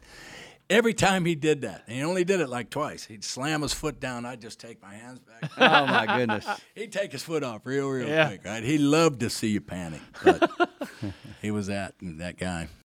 when you go to Kansas City uh, to to to manage that team, I guess at that point you're pretty feeling pretty confident about your abilities and all those things. Right. I'm trying to compare winning the World Series possibly to winning in like a Daytona 500. I, I can't I can't I wouldn't know what winning a championship feels like, but I know how winning I know how much Dad wanted to win the Daytona No, I 500. so do I. and me winning it and how that felt. You don't know whether that's ever going to be your reality. When you start to see like this, this is, I remember Dad saying in 1980, middle of the year, in an interview, he goes, "It dawned on me damn, I could win this championship. He's sitting there leading the points for a lot of the first half of the year, but it never clicked in his mm-hmm. mind. He just was doing right, and finally he had a moment of clarity where he's like, "Holy, this is, I could do this." Yeah. And so I imagine there was a point in in in that experience with Kansas City where you were like, "Damn, It was it was experience, like you said. When I came to Atlanta in 1991, in 1990, they didn't even draw a million fans. Right? They had 800,000 fans in dead last place. But in 90 and and 89, these young players started filtering to the big leagues. Right? And you watch their progression. It took them about two and a half years till they got to the point they understood big league life, they understood the pressures, they understood what it took to win, and they got to the point where instead of thinking they could win, they knew in their heart they could win. Right? Two and a half years. And then they took off. We went on a 12 year run divisions. They actually went 14. They went two more after I left. So when I went to Milwaukee, it was the same type scenario when I got there, right? Which gave me hope. Yeah. We had a core group of really, really good young players in A ball. They won the championship in A ball. They won the championship in Double A. They won the championship in Triple A. So when they got to the big leagues, you knew if you give them enough time that they're going to get two and a half years is about it. They're going to get to where they can compete, right? Well, they got to the two and a half year point, and now here we are. We hadn't had a winning season in 25 years, and now we're on the verge of making the playoffs. The last step was getting to the point where instead of thinking you're good, you know in your heart that you're good. And there's a difference between trying to convince yourself you're good to waking up in the morning with the dead knowledge that you're good and you can win, right? And we were just at that point. And we had gone into Sept- into uh, August. We were like 21 and seven, right? We had a great, but going into September, they're still thinking that they're good. They're starting to feel the pressure a little bit, and they lost 10 out of 13. And I'm like, okay, come on, we will right the ship. Well, the owner calls me and says, we're making a change. I'm like, what? He goes, we're making a change right here. He didn't understand that, that we were just right at the verge of getting over the hump. And we went this year to a 40 year reunion to the last time they went to the World Series. Right? 40 years since they've been to the World Series. And I believe just leave us alone because that was our last little hump. Let them gain that experience that it takes through that adversity. The next year, there's no telling what they can happen. I ended up getting fired, and then they ended up going 40 games under 500 the next two years. So I knew the process worked. Yeah. So when I went to Kansas City, same scenario. We had a group of really, really good young players in A ball, and I knew you just had to buy time, right? A, A, double A, triple A, won championships, two and a half year point. I'm thinking, okay, well, the two and a half year point for us came at the All Star break, and we were flying into Yankee Stadium. We were th- three games under 500. In 2015? 13. 13, okay. Yep. Okay. So we're three games under 500. So I'm like on the plane. I'm thinking we're going to go in there. We're going to kick the crap out of the Yankees. We're going to go into the All Star break at 500, and we're going to take off. We're at the two and a half year mark, right? so we go into the Yankee Stadium and get swept. So now we're six games under 500 going into the All Star break. And I'm thinking to myself, damn, well, maybe it's going to take this group a little longer, right? We came back from the All Star break, and from 13, the All Star break, to the end of 15 when we won the World Championship, no team in baseball won more games than we did. Hmm. And it was that two and a half year mark. Now, the difference was they were going through their adversity in 14, and we were scrapping, man, trying to make the playoffs and just make the wild card.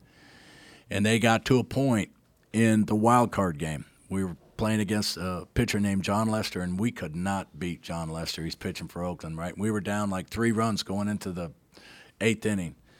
And Lester's out there pitching. We came in for the bottom of the seventh, is what it was. And Lester's out there just sticking it to us, right? Hadn't beaten them all year. So I hear a little rumble down on the end of the dugout, little rumble, little rumble, little rumble. It's getting louder, it's getting louder. And then all of a sudden I'd look down there, and our guys are down there, and they're getting worked up, right? And they're sitting there screaming, We're not losing to this guy, not tonight. He's not beating us, not tonight. Yeah. Not tonight. That's not happening. Let's go. Get on. Get him over. Get him in. We're not losing tonight, right? I'm like, well, cool. They're fighting, right? They went out there, scored two runs in the bottom of the seventh, one in the eighth to tie the ball game, and then they scored in the ninth. We scored in the ninth. Right? We ended up winning the game in the twelfth inning, and for me, that was the point that they went from thinking that they could win to the point knowing they could win, and then we went on a, I mean, it's a record eight 0 run. No, no team has ever gone eight 0 in the playoffs. We ended up sweeping, sweeping Anaheim, then sweeping Baltimore, and had a great World Series in 14. Um, you know, we ended up losing Game Seven, but then came back in 15 and won the World Championship. So uh, it was all it was all part of uh, you know part of the plan. And, and and again, going back to you know some of the stuff that your your dad would always stay focused, and he taught me, look, there's little picture, there's big picture. Little picture is today do whatever you can to, to take care of little picture, but don't let it affect big picture. And your dad's big picture was always winning that championship. And he would focus on whatever it took to handle little picture today, to win that race. But he wouldn't take chances if it made it if, if it was going to screw up big picture. I mean, it was always championship on the back of his mind. So for me, when I'm managing these young players, my whole focus was if I can't win a championship, it doesn't matter. So, a lot of fans want you to do everything you can to try to win baseball games. Everything, right?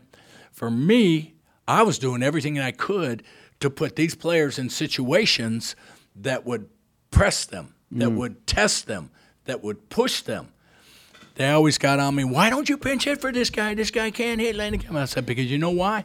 Because there's going to come a time down the road where we're going to be in the playoffs or we're going to be in the World Series, and this guy's going to need that experience. right?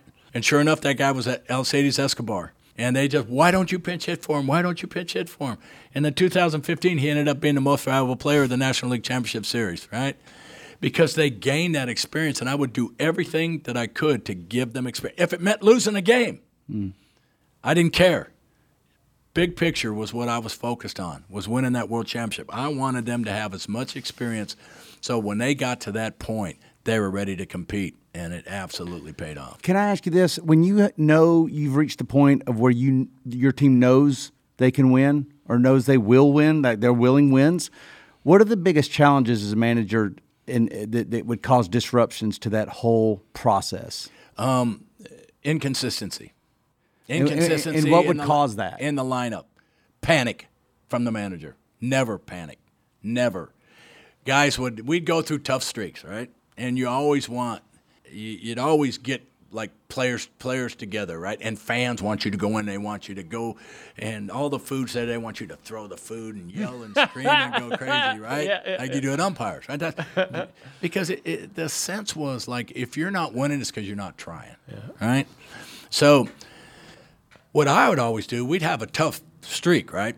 I mean, we, we'd lose like five out of six or six out of seven or something, eight out of 10 or something like that. I'd get my guys together. And I learned that because it was a different generation, when I came up, if you made a mistake, the- the manager would scream at you, right? I mean, he'd let you have it. He'd blow your hair back.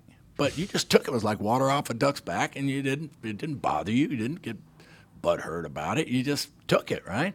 Well, players nowadays, you couldn't, can't yell at them. They they crawl into a shell. So you had to kind of look for different ways to communicate to them.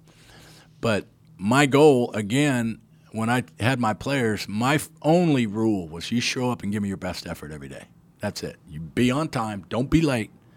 But all I want is your best effort. Now, I don't care if your best effort's an 0 for 4 with four strikeouts or a 4 for 4, 16 RBIs. I want your best effort. And I know that your best effort ain't going to be real productive on given days. But just give it to me, hmm. right? And these kids did. And when we would lose like 8 out of 10, I'd get them all together. And they're expecting to get an ass chewing, right? And I'd get them all in the locker room. I'd shut the door. Nobody in here but us, right? And I'd get up, I'd get up and come over here. I don't want to scream. I'd get them all around in a circle and I'd say, look, I want to tell you guys something. I can't tell you how proud I am of you guys. You guys have lost eight out of 10, but you guys are playing your hearts out. You guys are playing your tails off, and this will turn for us. You just continue doing what you're doing. We're going to work our way out of this, and everything's going to be great. I want you guys to go home, get a good night's sleep, and we'll be ready to go get them again tomorrow. So instead of getting a butt chewing, they were like, man, you know, I'm going to run through a wall through this for this guy. Yeah. And it, it, that's that was that was it. Take the pressure off of them. And what we did for years, Mike, is that we taught them how to play the game. We gave them the freedom to play the game. We gave them the freedom to to steal bases. I didn't have to stand there and put steals on all the time. I didn't have to put pitch outs on or call pitches. I didn't even have to put hit and runs on. I would, but they would get to the point where they understood what it took to win, and then they took it They could steal a base eh, on their own, on their own. and you wouldn't. If have they problem got with- thrown out and it was a bad choice, we'd bring them back. We'd explain to them why it was a bad choice, and then go again. Okay. Wow. So- that's interesting. Yeah. It got to the point in 2015, I'd sit there, drink a cup of coffee. Those boys would go. They knew what it took to win. They knew how to win. And sometimes it would drive the fans crazy. I remember at a fan fest one time, a guy goes, Why did you bunt Lorenzo Cain in game four, game four of the playoffs? And I'm like, Let me tell you something. I said, First of all, there's runners on first and second. Lorenzo Cain's hitting third. Lorenzo Cain bunted. Then Billy Butler got a base hit, and we were ahead two to nothing, right? I got a news flash for you. I didn't put the bun on. Lorenzo Cain knew what he needed to do to win a ball game. Now we had 58 sacrifice bunts. I guarantee you I didn't put 10 of those on. wow. You know, that these guys knew what it took to win, and they went out and they played to win. And it wasn't selfish baseball, it was winning baseball. And it was fantastic stuff to sit back and watch them grow, watch them have the confidence that they need to take control of their own game and their own destiny, and then have success at it. Now, let me ask you this. Mm-hmm. When you won the Daytona 500, what did you feel like? Elation. Elation. Yeah. Okay. When I won the World Series, I didn't feel that. No. I felt a very strong contentment. Hmm. Right? I felt very content because I had the ability, like I said, to go to the World Series eight times in my career. Right? We'd won it in '95. So in 15, every time we'd win, the champagne celebrations would go on. I'd let the players go. Right? Yeah, go have it. I mean, go have fun. So, hey, you coming to the champagne celebration? I'm gonna come to the champagne celebration when we win the big one. Right? So sure enough, I'll never forget. We were playing in New York, and the score was tied uh, two-two in the twelfth inning. We just got the game-winning base hit, right? So now we got a one-run lead, and I'm thinking to myself, we just won the World Series, right? Well, for the first time in my life, our guys kept hitting, kept hitting, kept hitting. We scored four more runs, and I'm screaming, "Well, somebody make it out! Let's get Somebody- this thing over with! somebody make it out!" So finally, put Wade Davis out. Wade Davis one, two, three. They came in and they said, "Okay, we're going to give you the World Championship trophy. Nobody pops champagne till the commissioner leaves." I'm like, "Okay, that's fine." So the commissioner gives us a trophy. We're all on national TV. My owners there, my GM, me. So as soon as the commissioner leaves, I leave. And I went and I sat down in my office and I looked and there's my GM, Dayton Moore, and we had fought this thing for years, you know.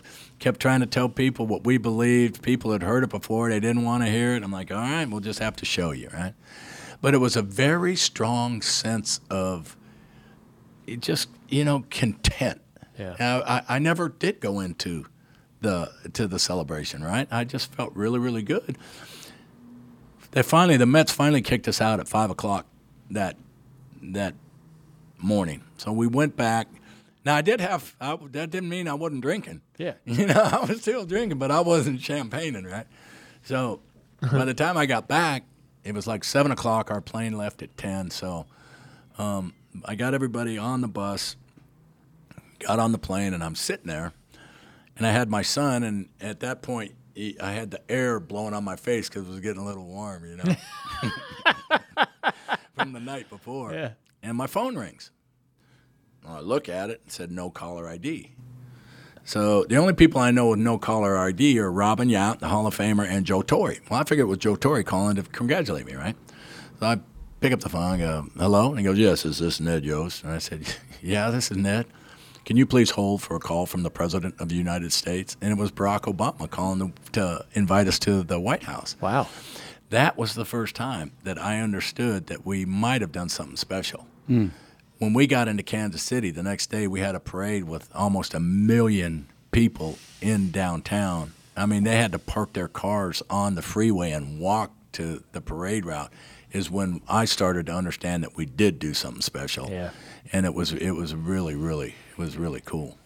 A couple years later, you how did what happened at Kansas City? A couple years later, how how does that all work out? Okay, what we did, and, and probably for me, my biggest regret was that we couldn't win back-to-back championships. Okay. right? Because we won in 15, and we just kind of really ran away. Had the best record in the American League. Well, we had the same team, maybe a a, a pitcher or two that that had changed. We were going to push through 16 to try to win the world championship again. Well, we ended up not doing it. 17, okay, we got these players, let's do it. Well, we got through 17 and trying to win another championship, we didn't take any of our really good players and trade them off for young prospects.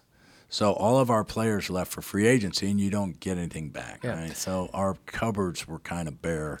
Yeah, and so how is that unique to, or not unique? How is that different to the run you could have had in the '90s?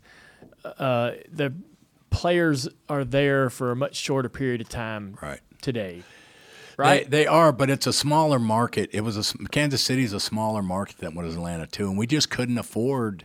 You know, we Really? couldn't and we couldn't afford to go out and spend on you know really big free agents. We had to develop our own team, and the thing about it was once we got these kids to the big leagues, you got six years. Yeah. You got six years to make something happen, and if you don't make it happen, then these guys are moving on and becoming free agents because we didn't have the money to sign our best players to big contracts. We just didn't just didn't have it. So I knew going into uh, 18 and 19 it was going to be tough. Yeah. And I told Dayton, uh, my GM, I said, "Look, I know this is going to be tough. Uh, there's no better person than myself to be able to take it because I've got that equity in the city, you know, and, and we'll just do the best we can. And we really, we struggled. One lost 100 games both years in a row, but the beauty of losing 100 games is you get top draft picks, right? And we got some kids that are. We got a kid named Bobby Witt Jr. that uh, is a Chipper Jones type player, and and we've got some really really good young pitchers that uh, should develop into something, you know, moving forward. So What are you doing now uh, for baseball? Nothing. nothing really. So how come? So listening to you talk, it's there's no question that you're a, a savant of the game. I mean, just you're, and you're with your motivational ability, with your. I mean, you could be a public speaker for any for Yeah. for for us for anybody. You know, you could you could go around and motivate the hell out of people. How do you get? How do you step away from that? Something you've known your whole life Yeah. knowing that you you would have an ass you could be an asset somewhere you could be a you, knowing you could make a difference in some in in some organization some way somehow how do you how do you not I'm not completely adverse to that right now, but the situation's got to be right. And to be honest with you, you know, at the end of 18 and 19, losing 100 games, I was burned out. For You sure. know, I needed to go home. I needed to go home and I needed to rest. And the game has changed so much from when I came up, you know, but the problem that you run into is now, again, what defines a win, you know? And a lot of times these owners, you're not going to win, and you can't get them to understand you're not going to win without talent. So you either go out and buy a bunch of talent or you develop your own talent. Developing your own talent takes time. And if you just think you're going to go out and win, win, win, that's not going to happen. Yeah. Right? So it takes time. It's hard finding somebody that has the patience, like Mr. Glass did, to, uh, you know, get through whatever it takes to, to become a world champion. And I mean, he had his doubts. I mean, Zach Greinke had his doubts. You know, Zach wanted to be traded, and I told Zach, "We're going to win." Zach, just he was a Cy Young Award pitcher. He goes, "I don't believe it." I said, "Zach, we're going to win." He goes, "I don't believe it." You know, I've heard it too many times before. And we ended up trading Zach, and we got some players that were key guys in, in our championship run. But you know, guys, it just it just takes time to be able to to build that championship. So the situation has to be right. One, and two, it can't be about numbers. It's got to be about culture. It's got to be about family. It's got to be you, you, you, don't to, to have a championship caliber organization, you got to be able to develop the talent, but you got to be able to develop the person too. You want them to be a good son. You want them to be a good dad. You want them to be a good husband. And, you know, that's all part of it instead of just looking at you thinking, okay, if you don't go two for four tonight, your butt's on the bench. You know, Right. you got to care for them. And, and you have to find, it starts at the top. And if you got somebody at the top and the GM and the manager that all have the same philosophy, you can develop that. Yeah. It's just hard trying to find that nowadays. You mentioned the labor strike in 1994. You ended up um, having some time. So Dad says, "Hey, man, come come hit the road with us." You become part. You you became part of the team. Right. It was uh, the cool thing about it was we went on strike the middle of August, and um, they sent all the minor league guy, all the major league guys to minor league teams. Right. So I ended up going to rookie ball for like a week, and their season got over. So it was uh, August 24th, something like that, 20, 28th, and um, your dad and I were going to go hunting in South Carolina. So we were going to meet uh, after the Michigan race. So I'll never I'll never forget this. That Michigan race was the race that Ernie got in that wreck, Mm. and Ernie was really was going to die. Right. So your dad flies in. It was three o'clock in the morning, and we were calling every half hour to see if Ernie had passed away. And we're sitting on this back porch. It was a beautiful night. I mean, a South Carolina night in August. It wasn't too hot. It was just beautiful. And we were sitting back there drinking a couple of beers. And your dad looked at me and he said, Hey, you know, if this can happen to Ernie, this can happen to me. And I'm like, What are you talking about? He goes, Ernie's got a 30, Ernie's 30 points behind me. Ernie's got great equipment. He's a championship caliber driver. He's got a great team. If it can happen to him, it can happen to me. And I'm like, no, that can't happen to you because you know he, he was bulletproof. He was 10 foot tall, right? You never thought that that would that would happen to him. Right. Never. Yep. Right. So the next week we ended up hunting and and, and we're having these like conversations and stuff because it, it was it really affected him that Ernie was that hurt. Next week the minor league season's all over. We got nothing to do. The first of September he calls me. He goes, "What are you doing?" I ain't doing nothing. He goes, "Come work on my race team. Help us win this seventh championship." I'm like, "Well, yeah, maybe that'll be cool, right? And he goes, yeah, you get to see nine races. You get to see some tracks you probably never see again. He said, come help us. So I'm like, okay, sure enough. Our first race was Darlington, right? And I'll never forget, I was the rehydration engineer. People would ask, what do you do? I'm a rehydration engineer. Keep walking, right? They didn't know. I just like gave them the water, right? During the pit stops. Yeah. Yeah. So anyway, um, I didn't know what I was doing, and nobody told me anything, right? Yeah. So they give you this gallon of water, and you mix in this electrolyte solution. You can't give them too much. Give them three inches of, give them three inches, and because they, you don't want him peeing his pants during the race, he just sip it, right? So I'm like, okay.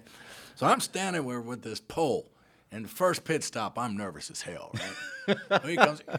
so I'm here like inching this pole out. When I mention it, the water's going like this.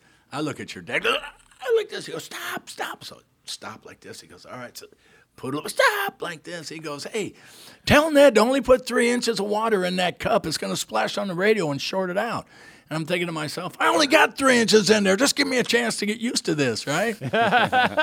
so after that, I figured out real quick that you extend the pole, get it under the rear tire changer's butt, and when he jumps, you just swing that pole, boom, into that little hole right there, right? Well, I was a natural rehydration engineer from that point on.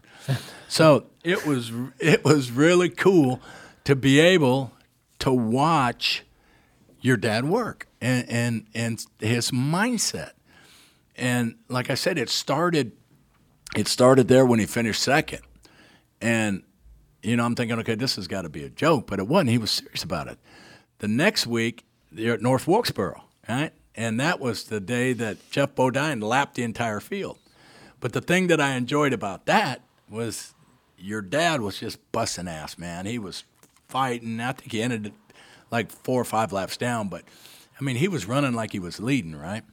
So the spotter came on and goes, Richard, when there's an next caution, I need to tell you something. And Dale goes, Tell him now. And he goes, No, I'll wait for the caution. He goes, I said, Tell him now. He goes, Bobby Hamilton came up and said you're being too aggressive with him. If he catches up to you, he's putting you in the wall. Dale goes, You tell Bobby Hamilton that if he wants, I will gladly meet him under the grandstands after the race, but don't be wrecking no damn race cars. Yeah. Right? And I'm like, oh, wow, this is my type of sport right here, right? And he never ended up catching up to him. But as the races went on, I would watch his competitiveness and I would watch how he would never quit. Didn't matter what the situation was. Now I'm starting to think, you know, I'm playing in a baseball game and we're down seven or eight, nothing going into the eighth inning. My mind starts to wander, well, like, okay, maybe we'll get him tomorrow, right? That never entered your dad's mind, ever. He just he if he was ten laps down with eleven to go, he was running just as hard as if he won. So I'm watching all this, right? And we get into Charlotte here, and it's the October race. I mean, I'll never forget this because this was one of the coolest lessons I think that I learned from your dad. Was that I remember it was a gorgeous day. We pushed the Black Three out onto pit road, and the crowd was going nuts. Right. So, get your dad ready. Get him in the car. At this point, he qualified 38th. Rusty Wallace was second behind him, 208 points behind him, right? So start the race, they go five laps, and there's a huge wreck, all right? And your dad is in the middle of this wreck, and he ends up hitting Bill Elliott, lifts up the, his car, and the whole front end of his car's messed up, right? Well, he comes on the radio and he's like, uh, "My front end's this, my caster, my got four flat tires, my caster, my camber." I'm like, "Ah, this is all Greek to me, right? I got some water for you if you want." three inches, three inches. so, so thirsty? He, he comes in, and I'm like panicking, right? And I know that he's got a 200 point lead. I'm looking for Rusty Wallace, and Rusty's running like 10th. He comes in, and not to get lapped, he comes in like four times, right, trying to beat and bang the car out. By the time they started the race again, he's right back to 39th, and Rusty's running like ninth, right? So as the race goes on, he's getting a little better. He's getting a little better, and he comes up to you know 35th and 32nd, and the race is coming. He comes up to 30th and 25th, and gets up to 19th, and you know getting towards the three quarters of the race, and you hear NASCAR come on the the radio going, "Caution, caution! We got a smoker coming out of four. And I'm looking, and all of a sudden, this car billowing smoke comes out of turn four, and we all look. It's Rusty Wallace. He just blew up, right? So now, like, we're giddy, right? All these points that we thought we were losing, we got back, plus we're going to gain more points. So we're like excited, right? So your dad's out there busting his ass, busting his ass. They get down to 25 laps to go, and they bring him in and gets two tires. Goes back out and gets to the point where there's 10 laps left, and Ricky Rudd wrecks Jeff Gordon. When they come in, and I mean, Jeff Gordon pushed up on him, Ricky gets behind him, and then squirrels him, boom, they both go in the wall, right? So there's 10 laps left. Andy Petree comes on the radio, and Dale's running fourth. There There's nine cars on the lead lap. And Andy comes on and says, Dale, see if we can't get a jump. See if we can't finish third. Your dad comes on the radio and goes, Andy, I want four new tires. He goes, no, no, no, no. You stay out there. You, you don't stay out there and see if you can get a jump. See if you can finish third. He goes, no, I want four new tires. He goes, Dale, this is crazy, man. Just stay out there. By the time you go, there's going to be four laps left, right? Or three laps left. You're not going to be able to make up the time. There's nine cars on the lead lap. You can conceivably come down to ninth place, see if you can get a jump and finish third place. And Dale came on the way and goes, I didn't come here to finish third. I'm at the entrance of pit road. And he goes, okay, come on in. We're going to put four tires on this car. We're going to sit back and watch you finish eighth. Your dad said, I tell you guys what, put four tires on this and you guys sit back and watch me win this race, right? He pulls in like this. I'm trying to give a little water, right? he wanted no part of that. He was glaring at Andy, right? Just glaring at him. Puts the four tires on, drops the jack, he takes off, right? They started up with four to go, and he's in sixth place. And he comes around and he's in fifth, right? And he comes around and he's in fourth. And they're running and he's in fourth. And he comes around and he's in third. And he's starting to make some ground up on Morgan Shepherd when the race ends. He finishes third, right? So get out of the get out of the car. He goes upstairs. Well, I could tell he kind of had the ass, right? And, but I thought it was cool. I thought he was doing great, right? So I did. I went back and I watched the replay this week of that race, and I watched his interview afterwards.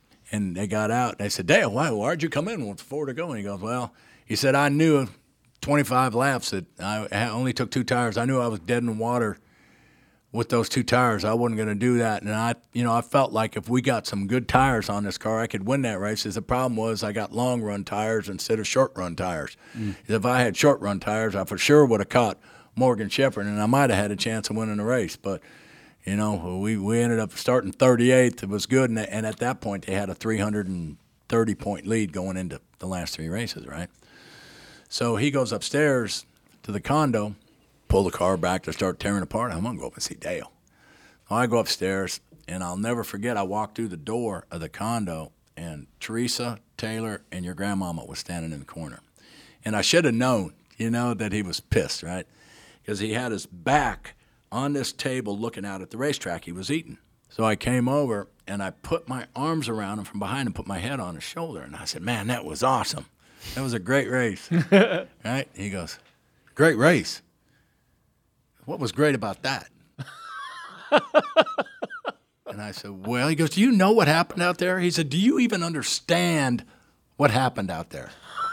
And I said, No, I don't know. He goes, They wanted me to be mediocre. That's what happened. Yeah, we started 38. Yeah, we got in a wreck. Yeah, Rusty blew up him, and everybody was satisfied with the points that we got. And they lost sight of the fact that we could have won that race.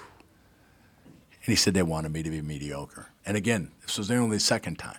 He pulled me face to face and he said, Ned, you never, ever settle for mediocrity. Never in your life do you do it. You know why? Because you don't have to. That's why. And to that point, I got it on my arm. Never settle for mediocrity. Never. It's my, That's- my thought. It's what I live by from that point on. And he was right. You know, I was guilty. I was so happy that he finished third, starting 38th.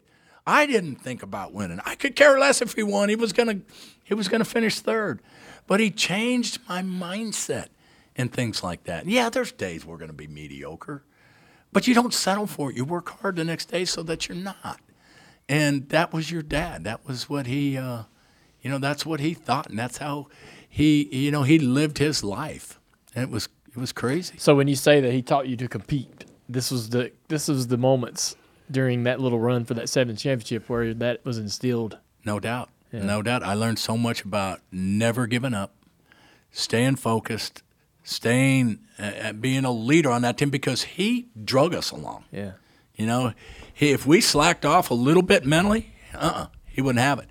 He pulled us along. He Yeah. got us all back in line. And uh, it was, that was, you know, he taught me how to be a leader of a group of guys. Young players, what they want is discipline, they want organization and structure. And if you provide that for them, they're going to follow along with you. It's the same thing your dad did. I mean, he, he, he made sure that you were going to be on the same page with him. And if you weren't on the same page with him, there was going to be a problem. But RCR and his group, 98% of the time, were on the same page with him. They, they never quit. Staying focused, never giving up, staying hydrated. Am I right? Oh, for sure. That's right. You got to stay hydrated. You got to stay hydrated. Hydration engineer right there. I've never heard of another hydration engineer, so I you know- did your job. I knew I did good. We were in Phoenix, and I knew that I hydrated him good because at the end of the race, he come boiling. I mean, into the holler, right? Jumped out of the car, and I'm standing there. He's going like this. Opened up the refrigerator, took out a half a gallon of milk, and started peeing in it. He's going, oh, oh. he had nowhere to go, and he was about to wet his pants.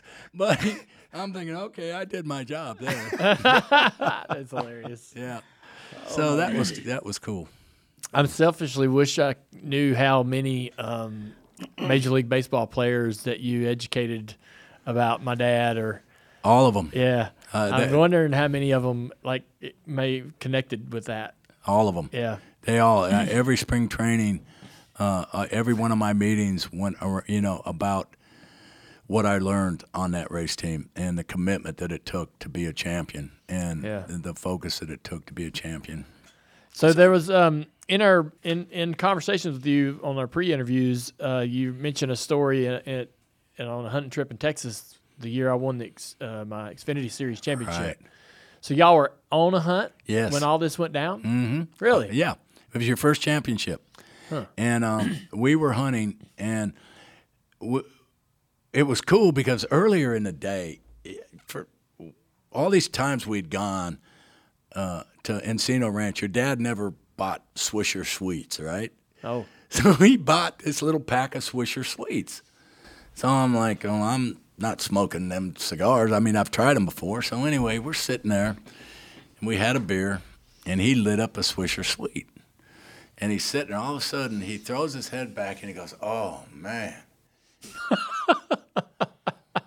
you all right, man? You all right?" And he goes, "Oh," he goes, "You ain't gonna believe it." And I said, "What?" And he goes, "The smell of the dirt." The beer and the cigar smoke took me back to when I was 10 years old watching my dad race a dirt track. He said the feeling was as strong right then and there as it was when I was 10 years old. He goes, What a weird feeling that was. And I thought that was really cool, you know, that he could relive that. So we go back later in the afternoon and we're watching you in Victory Lane, uh, the championship, right? Yeah. So uh, I'm thinking to myself, why, why aren't you there? I mean, why are we off hunting and Dale Jr. is getting a championship? Why aren't you there? And he said, you know why? He goes, because he's worked his ass off. That's why. He's had a great year. That's why. And I want it to be all about him. If I was there, they'd be interviewing me. They'd be wanting to know what I think when it's his day. And I want it all to be about him. Mm-hmm. And that made sense to me a little bit, especially when you won in Texas. And then all they wanted to do was interview him. Yeah. You know, and he finally got out of there. And I'm like, oh, that makes that makes sense. Yeah. But he, you know, he would, he, we would laugh because there at the end, he'd complain that you were on the computer all the time. Right? He did, yeah. Yeah. Dale Jr.'s on the computer all the time. What the hell is he doing on the computer? I ain't playing some damn racing game. And I'm like, oh, what racing game's he playing? I don't know, some damn racing game, right? So I got, listen, I got the, well, that sounds pretty fun, right? So I figured out it was Papyrus, right? The Papyrus, yeah. Yeah, Papyrus. Yeah. Yeah. I bought one. Son of a bitch, I'm on the computer all night long racing this game, right? I didn't race. You raced against people, right? I'd set the the the number down to like 85. That's the only way I could, could compete. Yeah. And I was on that thing hours and hours and hours. Hey, Dale Jr. still on the computer? He goes, Yeah, he's on the computer all night. That damn kid. And I'm sitting there on the, yeah, I got my steering. So then when iRacing came out, right? I'm like, okay, this is really going to be cool. And you probably were on that beta group when it first came Yeah. out, right? I wanted on it bad. Really? I wanted on it, right? Uh, I couldn't get on it. I kept sending in emails. Can I get on this? No, no, no. So the one that headed that up was John Henry, Yep. the owner of the Boston Red Sox, Yes. right? So we're playing in Boston. this is so funny. All the roads are leading here to, to Ned Yost. we're sitting in Boston, and my owner's in the owner suite right next to it, right? And John Henry comes by to say hello. So I'm sitting there, and right in the middle of the game, sixth inning, and I go, Mr. Henry, hey, I'm Ned Yost. Hey, nice to meet you. I've been dying to get on that beta list. Can you please help me get on iRacing beta list? And he goes, You'll have it tomorrow, right? My owner's like, What the hell are you talking about? but that was so much fun for me at that time. I mean, I was on it all the time. Yeah. Absolutely enjoyed it. And I could see how you would enjoy it. Now, Yeah. your dad wouldn't enjoy it because he got to do the real thing. And at that time, we weren't really, we weren't, we weren't being able to, to race. And, but it was fun to be able to do that. And actually, for me, in iRacing, I, I, I had no idea how to set up a car, right? Sure. So I would search the internet, and I finally found a setup where I could run a truck race and win at Daytona. And I won like five or six races there. Yeah. And that was my only heyday. But my first race that I ever won, we pushing going into the finish line, and I was like, I'm not lifting, and I pushed up and I banged the guy next to me into the wall. Right. Well, the guy's cussing me after the race. Hey, you banged me. I just simply text back, suck on it, meat. my first win. Right? So he uh, he was pissed. But you know, it was Suck on it, meat. Another T-shirt idea. Yeah. I mean, you're just dr- dropping them left and right. Suck on it, meat. But you know, he at, the end there, it was really cool to see because it was so weird, Dale, when Yeah. you were little, right? And uh, it, it was a different generation, you know. Yeah, yeah, yeah. And, I mean- and the thing that that I, I really enjoy now is that guys like you, guys like my son, players nowadays, they're breaking the cycle. You know, back then, if you watched Leave It to Beaver, dads wore coats and ties to dinner at home, right? And in our day, when we grew up, we worked hard, and and that was we're we're to provide for the family. But nowadays, it's about da- being a dad. And you're dad to your girls. My son's a dad to his girls. By the way, I got Isla Jean too. Really? Yeah, mm. yep. And and my players, when I played in the big leagues, wives never went on a road trip ever. But when I managed in the big leagues, the wives went on every road trip, and the kids went on every road trip. And the wives would get up and go shopping, and the dads had to babysit. So it was a hmm. different. The cycle was kind of broken on on the mindset where that we just focus on our task at hand and being successful. Because I, I was just guilty of it too. But at the end, to see how his mindset was towards you was was remarkable. I asked him one time. I said, um, and, and, you know, just a figure of speech. I said, "How's your bo- How's your boy Steve Park doing?" Right? You know, this is. He goes, "Steve Park ain't my boy. Dale Jr.'s my boy." And I'm like, well, I know Dale Jr.'s your boy, but I meant, no, he's not. Dale Jr.'s my boy. Steve Park ain't my boy. And I'm like, okay, well, then how's your driver, Steve Park, doing? Right? But he, he would get to that point and he would call me and, and say, hey, Junior, we're out in California, right? He goes, Junior wants to move to California. And I said, why? He goes, because he can get up at 8 o'clock in the morning there. He says he Yes. can't get up. He can't get up until 8, 11 o'clock at home. In California, he's up every time at 8 o'clock. He wants to move out there. yeah. I remember telling him that. Yeah. I'm like, I think I was born on the wrong side of the country. yeah. But he he was starting to get a kick out of all that Yeah. stuff. Oh, you know? really? Yeah. I mean, he, He was coming around. He- he- coming around. Yeah. Yeah. I mean, he really was, and it was it was interesting to to see all that. You named your, you have a daughter named I do have a Isla? daughter. No, I've got a granddaughter, Granddaughter named Isla? Isla Jean. Really? Yeah. How about Uh-huh. that? Yeah. well, you didn't think you were the only one that named her kid No, Lila, but I'm did just you? wondering, like the coincidences here, how the, the how him and Dad became such great friends. Dad didn't. Not a lot of people connected to Dad. Right. All right. He didn't give people the time, but plus it took a certain per- type of personality. It did. He likes iRacing. Yeah. Has a granddaughter named Isla. Yeah. I mean, Let me ask you this. Some weird, you know, universe, moon. I'm trying to remember Yeah. the name of this guy because your dad told me a story when we were on a hunting trip. Do you know much about your dad's career when he was like 16 and 17? Not really. Do you have any idea who he was working for at that time? Because he told me that your granddad got him a job working on a race team when he was 17 years old. And the guy that owned the race team had been in a pit road accident and had both his legs cut off at the knee. Hmm. And he he said he was a cocky 17 year old was working and back in those days the race shops were like behind a house Yeah. you know like so Garage. he said he would park have to go through this fence to get into the race shop or the garage and there was a goat there and your dad would get the goat all whipped up, right? And the goat would be chasing him around. He'd kick the goat, and the goat be chasing him around. He'd go flying through the door, and the goat, bam, would hit the door, right? So one day, he gets the goat all all riled up and can't get the door shut quick enough, and the goat's in the race shop tearing stuff up. The guy with the no legs tries to stop it. It hits him, knocks him to the ground, right? they finally get the goat, pull him out the door.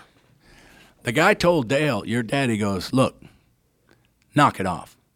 He goes, I'm tired of this crap. I'm about to whoop your ass. Your dad said, Whoop my ass. Okay, right. Next day he comes in, gets the goat whipped up, comes flying through the door, and your dad said, Here comes the goat. Look out, here comes the goat. Here comes the goat. That's it. The goat was outside, but here comes the goat. Guy walked over to your dad and said, Let's go. He goes, I'm whooping your ass. Let's go right now. He goes, okay. Goes outside, right? Your dad said he walked out the door, and as soon as he walked out the door, this guy jumped on his back. He said, I went to the ground, and before I knew it, bam, bam, he clicked his legs off. He said, You ever fought a guy with no legs? And I said, No. He goes, This dude was on me every time I'd move. He was pounding my head into the dirt. He was smacking my head. He was hitting me hard like this. Finally, to the point I said, Look, I give, I give. I'll be good. I'll be good. I promise I'll be good. the guy rolled off me and he goes, Look, I'm not having any of this. You shape up. Dale goes, I'll be good. He said, I had hair and dirt on my face. He said, He looked at me and he pointed his finger at me and goes, Dale, don't ever make me take my legs off on you again. and I always thought that that was such a cool story to be able to tell. You know, back in his early days, and you know, he didn't didn't really we didn't really discuss much about the relationship with his dad. You could just tell that he worshipped him and loved him. you know? Sure. Yeah. You uh you've got a couple things that you wanted to share with us and and we're going to call it the rest of the story. Yeah. You've listened to the uh the podcast a little bit For but- years. Yeah, and so there's a story from one of our episodes about dad getting in a fight with someone who uh shot a deer on his property. Right. Oh, I love that story. Yeah. Blaney told that story. Yeah.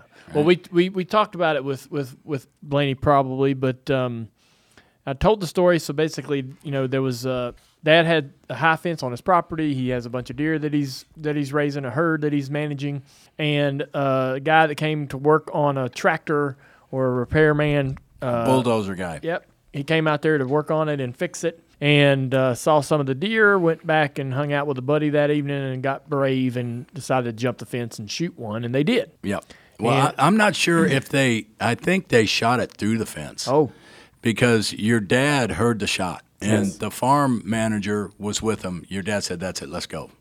They went out there and they found the deer. Right. So they sat back in the woods and waited, and they waited for like two hours. Really? And all of a sudden, truck pulls up. Guy hops the fence, walks over to the deer, starts to bend down to drag it. Right. So your dad jumped up and told him to hold it right there. Well, the guy turned around and hauled ass. Right. Well, your dad had a gun, and he shot. Boom! Hold it right there. And the guy kept running. He ejected the shell and was so pissed he jammed it. So he said, luckily for him, he jammed it. Threw the gun on the ground, ran after him. The guy was climbing over the fence when your dad grabbed him and started just beating the heck out of him. Right? He said he knew he broke his hand on the second punch, but he was letting him have it. I mean, just boom, killed one of his deer. Right? Boom, letting him have it, letting him have it. And he said the only reason he stopped is because the farm foreman had a bad heart, and he was screaming, "Dale, stop! You're killing him! You're killing him!" And your dad said he was afraid he was going to give him a heart attack. so it was funny because he ends up getting this black cast on his hand, and he said it was a a, a race shop incident, Yeah. right? So that Daytona, that next Daytona, of course, your dad was always winning all the stuff going up to Daytona, and the Daytona 500 might have been the, I don't know, might have been the 90 Daytona or something. They asked Ernie Irvan, how can you stop Dale Earnhardt from winning the Daytona 500? And, and Ernie said on national TV, just get a really, really big guy and go shoot one of his deer. right? So it kind of went over everybody's head. Yeah. Well, a couple years later, I mean, I just envision you been in a deer head shop. There's monsters in there, Yeah. right? So, and and I've actually mounted three or four of those deer in the deer head shop for 'em, right? On trips that we'd go, we'd kill them, not mount them. So we're in the deer head shop and we walk through the door, and then there's another little door right there. I think that was like the dyno or engine shop or something right there, right? Where the bays were over here. And on the wall was a little horn mount. And I mean, it was a little eight point, about like that. Yeah. So in the deer head shop, I'm like, Dad, gum, you got all these monsters. What the hell is that? He goes, that's that deer that guy shot. I said, You beat the hell out of that guy for that little eight point? He goes, That was the biggest deer I had on the farm at that time. He goes, Yeah. It was a little eight point. No kidding. That was a, that big. I'm uh, stunned at this. By So the way, was what I. A, what a development this is to the story. Yeah. So was I. He wasn't having none of it. He shot his deer and he was going to pay for it. God Almighty. That was his biggest deer at the time. In time. my head, I just assumed it was Bullwinkle out there that So he just did had to go whooping some guy's ass for. Absolutely. so did I. So did I. What's the rest of the story about Rusty throwing a water bottle at Dad? Well, that was at that was at uh, uh, at Bristol, right? and we laughed so hard when Rusty threw that water bottle. The next day, we next day aired an Atlanta Braves dual ear flap batting helmet with the instructions: "Wear this in all post-race interviews." really? Yeah. So in case he got another water bottle off his head, uh, he'd have at least some protection. No That's kidding. funny. So there's a story about Ron Hornaday getting fired and his blowout with Ty Norris and Dad. Yeah, yeah, that was because I asked your dad about that. You know, um, he didn't he didn't let on that that was happening, but I kind of got a little bit of a sense that that might happen. And then when I saw it happen, I called him. I said, "How did that go?" He goes, "Oh," he goes, "That was rough." He didn't say anything about taking a phone call, right? But Ty, when they came in, uh, Ty was sitting there and. Hornaday started getting really pissed at Ty, and you know, like "F you, Ty, you knew about this. Why didn't you tell me about this?" And it was just really going off on Ty Norris, right? So your dad, your dad told me, he goes, "Look, I told him, hey Ron, calm down, just calm down, take it easy." Ron Hornaday looked me square in the eye and he said, "Yeah, well, f- you too," and turned around and walked out the door. Wow. I, I, guy had a whole new Oh, yeah. appreciation for Ron Hornaday after that. I'm sure he did. And uh, Dale, your dad called him that night, and they, you know, they they talked it out, and they were they were fine after that. But Yeah. you know, Ty was, I mean, uh, Ron was so pissed that he wasn't he wasn't taking no prisoners that day. No. Out of I can see curiosity, out of curiosity, like w- which episode did that come up that made you think to tell that story? So it was Hornaday because we've had He Ty never and mentioned- Ron. he- so what did Ron say to us that that that didn't finish the story? Like how far did he get? He got to where he was getting all over Ty. But he didn't say anything about Dale. That and what really pissed him off was that Dale took a phone call when he was getting fired. Oh, he took a phone call. That's what he said. Yeah. He took a phone call when he was firing your dad, but your dad said it was from um, Bill France. So he had to take the call. That's right. He had That's to take the call. And then he was telling him to calm down, and that's when Hornaday looked him square in the eye. And Said, F you, buddy. yeah, Good Lord. I can totally see Hornaday doing that. yeah, me too. Like, absolutely. yeah. Because Hornaday was a kind of a, a version of Dad in a Yeah, way, you know? he was. very, very, very leathered and rough and Yeah. pretty honest. Yeah. No, no bull. Yeah, he was. I liked Hornaday, but I liked him just a little bit better after that. because I don't know, as good of friends as I was with your dad, I wouldn't. I wouldn't even go there with your dad. I mean, I, no matter how mad I got, and I never got mad at your dad, and your dad never got mad at me, but I would never. I would never go there. And then um, the last one of those was Jeremy Mayfield. Okay. Oh yeah. Okay. And Jeremy Mayfield was talking on the podcast about the race at Pocono. Mm-hmm. Oh yeah, how yeah, he yeah. came in, Rattled his cage, rattled yeah. his cage, right? And he goes, "Yeah, your dad was cool with it, right?" I just said, "I'm gonna rattle his cage," and your dad was cool with it, and your dad was cool with it on Sunday. And then Mayfield on Monday, I just rattled his cage. I just rattled his cage. Your dad was cool with it on Monday. Tuesday started to get to him. Rattle his cage, rattle his cage. Wednesday, he heard rattle his cage, rattle his cage. Your dad got on the phone and called Jeremy Mayfield and he said, Look, I've heard enough of rattle your cage. I hear it one more time. I'm coming over there and I'm going to bloody your nose. And that was the last time you heard Jeremy Mayfield say, I'm going to rattle your cage. No, Yeah. no kidding. Uh-huh. Yep. Ned, right. Ned, can you just move here and be part of our interviews? and anybody that has an Earnhardt story, Yeah. you can go ahead and tell what happens after that because I think you pretty much have a vantage point nobody has. We we did, and we, we did, and it was cool to be able to have that friendship. And It's you know, amazing. and and and he tried to be so sly. Like when he first, when I first knew your dad, the only thing was there was the old bush shop, you know. And he built the house, and then all of a sudden the truck shop, and I'm going to get into truck racing. So we drove by it one day, and the truck was outside, and I said, "Who's your sponsor?" He goes, "I can't tell you that." I go, "Your sponsor's Napa." Well, how do you know that? Look at the truck; it's Napa colors. And he goes, "Ooh, well, you better pull that truck inside then if you can figure it out." Yeah. Right? So, but it, it was fun to be able to do that. But I want to, uh, you know, kind of go back a little bit too, if if it's cool with you, Plenty. talk Yeah, about yeah, yeah. Daytona. All right. I mean, I know it's it's tough, but it's tough on all of us. But I remember that day uh, in Daytona. I called him that morning, and I said, "Good luck, man. Wishing luck, and uh, I'm going to wish you luck." And he goes, "You coming to the race?" I said, "No, I'm not coming to the race." I said, "But I'll be there tonight afterwards to spend the night on the boat. And he knew what that meant because if he didn't win at Daytona or one of his cars didn't win at Daytona, he was the first one on that plane headed to Mooresville, right? He was going home. So when he won the Daytona 500, I finally got a hold of him about 10 o'clock that night.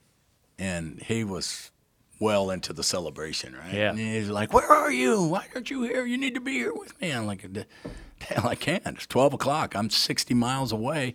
And by the time I get there, it's going to be 12 o'clock. I'm going to get drunk. I got to be back here at 5 o'clock. I said, I, I, won't, I can't make it. He goes, You should be here. You should be here with me. You should enjoy this with me. And I made a point from that time on that if he ever won or, the, or one of his cars won, I was going to be there. You know, I was going to enjoy it with him. So I called him that day, told him I'll see him that night. He laughed, said, okay. He knew what that meant that either he was going to win or you were going to win or Michael was going to win, one of the two, right? Or he's going to be gone. So the race is going on, race is going on. And I'm sitting there like timing it, right? All right, we got five laps left. Mike's winning. Dale Jr. second. Big Dale's third. Oh man, if Mike wins this race, I'm thinking to myself, what a party we're gonna have tonight. I mean, Mike's never won a race. We're gonna have a blast, right? We're gonna have so much fun. We get down to the last lap, and boom, that's when everything happens, right? Well, Michael goes on to win. You finish second, right? So I'm thinking, well, Dale's going to be pissed, but we're still going to have a blast. Mike's won. I mean, your dad really got to enjoy Michael Waltrip, and we were going to have fun, right? So I'm looking, thinking to myself, okay, I'm going to give it an hour, and then I'm going to get my car. I'm going to Daytona because he's got to put Mike's car in. He's the owner. He's got to put Mike's car in Daytona, USA the next day. So I'm looking at it, and then they pan back to Kenny Schrader, and Kenny walks up to the car, puts the window net, and jumps back and goes like this. So I'm looking at him, what the hell is going on, right? So all of a sudden, they got people all around the car, and they're looking at it, and they start cutting the roof off. And I went into severe panic at that time. I mean, severe. Because a couple of years earlier, your dad was racing at Talladega, and Ernie Irvan clipped him, mm-hmm. right? Hit the wall sideways. They hit in the windshield of the car, and the car just blew up, right? And they wouldn't even show the car on TV. They kind of figured the worst. All of a sudden, they pan to the car, and they're pulling your dad out like the back window, right? And he's all hunched over, and he's all bent up. Gets in the ambulance, and I finally get him hold him that night. And I said, "Man, you all right?" And he goes, "Man." He said, "You know how they say things really slow down in those situations because it was like slow motion. I hit the wall. I could see the sparks coming up through the window net. I could see the cars coming at me. And he said the car hit my windshield. If it hit the roof, I'd have been done. But it hit the windshield and just exploded. He said by the time I got stopped, I'm trying to figure out what pieces I have left, right? So I said, Well, wh- what's going on? He goes, Well, I got a broken collarbone, I got three broken ribs, and a split brisket. That's your dad, right? Split brisket. I said, You dumbass. I said, Broken collarbone, broken ribs, split brisket. Why are they pulling you out the back window? He goes, Let me tell you something. He goes, I will never allow them to cut my roof off. I mm. don't want my family, I don't want my friends, I don't want anybody to think that I'm in trouble. So if you ever see him cutting my roof off, you know your old buddy's in trouble, right? So I went into severe panic at that time. And like the old cartoons, I went in four different boom. I mean, one arm went that way. I'm just panicking, right? I run and I get in the car and I'm driving to Daytona and I get a hold of Mike Collier. And I said, Mike, what's going on? He goes, I don't know. They just took him to the hospital. I don't know. I don't know. I'll let you know. I, don't know. I said, okay, all right. Well, let me know. I'm on my way. I said, if he's got to spend the night in the hospital, we'll spend the night in the hospital. If we get to go back to boat, we'll go back and have a good time. He goes, all right. So about half hour later, we just passed a sign that said 30 miles to Daytona, and the phone rang. It was Mike. And Mike said, uh, he goes, Ned, he's gone. And I said, gone? What do you mean he's gone? Where'd he go? He can't go anywhere. He's got to put the car in Daytona, USA. He's can't, can't be gone. Where did he go? What do you mean he's gone? What do you mean he's gone? Where did he go? And he goes, he didn't make it. Right? I pulled over and I must have cried on the side of that road for a half hour. Went back home and I think I cried all night long, right? By the time I got up the next day at 4:30, I went into the ballpark and I mean, I got right to the door and I just broke down crying again, right? But it was a weird feeling because I could hear your dad say, "Knock it off."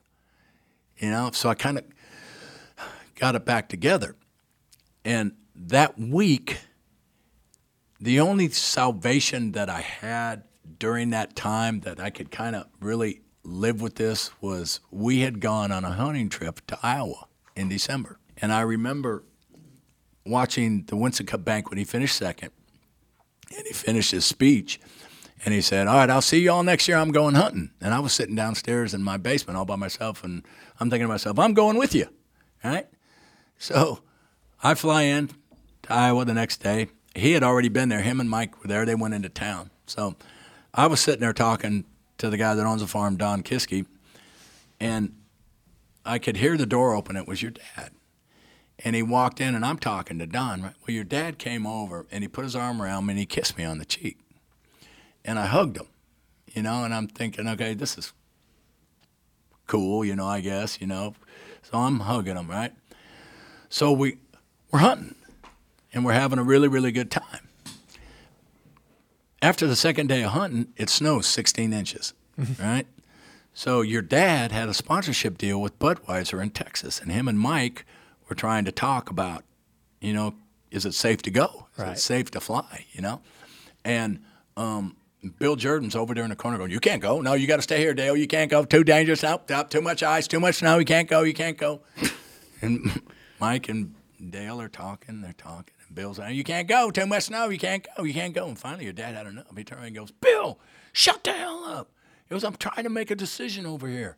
He said, "I got a sponsor that is waiting for me to be there. It's a ten million dollar sponsor. You don't give me ten million bucks. You stand over there, sit the shut the hell up, and let me make my mind up what I need to do." All right. Well, Bill sit there, got like real weird in the room and quiet. Right? Bill kind of hunched down like this. Well, I jumped up. I said, "Hey." The only reason he's saying that, there's only one reason. There's only one reason we want you to stay, all of us. And that reason is we love you. That's why. We love you, man. We just love you. We don't want you to leave. We love you. You're a great friend. You're fun to be around. We love you. And I walked over and I hugged him. He got this big smile on, my, on his face, right? Well, Bill Jordan's still sitting in the corner going, Well, I don't feel the love. but, but when it was all said and done, I got a chance to tell him I loved him. And that helped me a lot, Yeah. you know, to get through it. But going through that week, it was tough. But the worst part of it for me was Rockingham. And the reason for that was your dad would never miss a race. It didn't matter what. I saw an interview one time, and they asked him, Dale, if you couldn't be a race car driver for some reason, what would you do?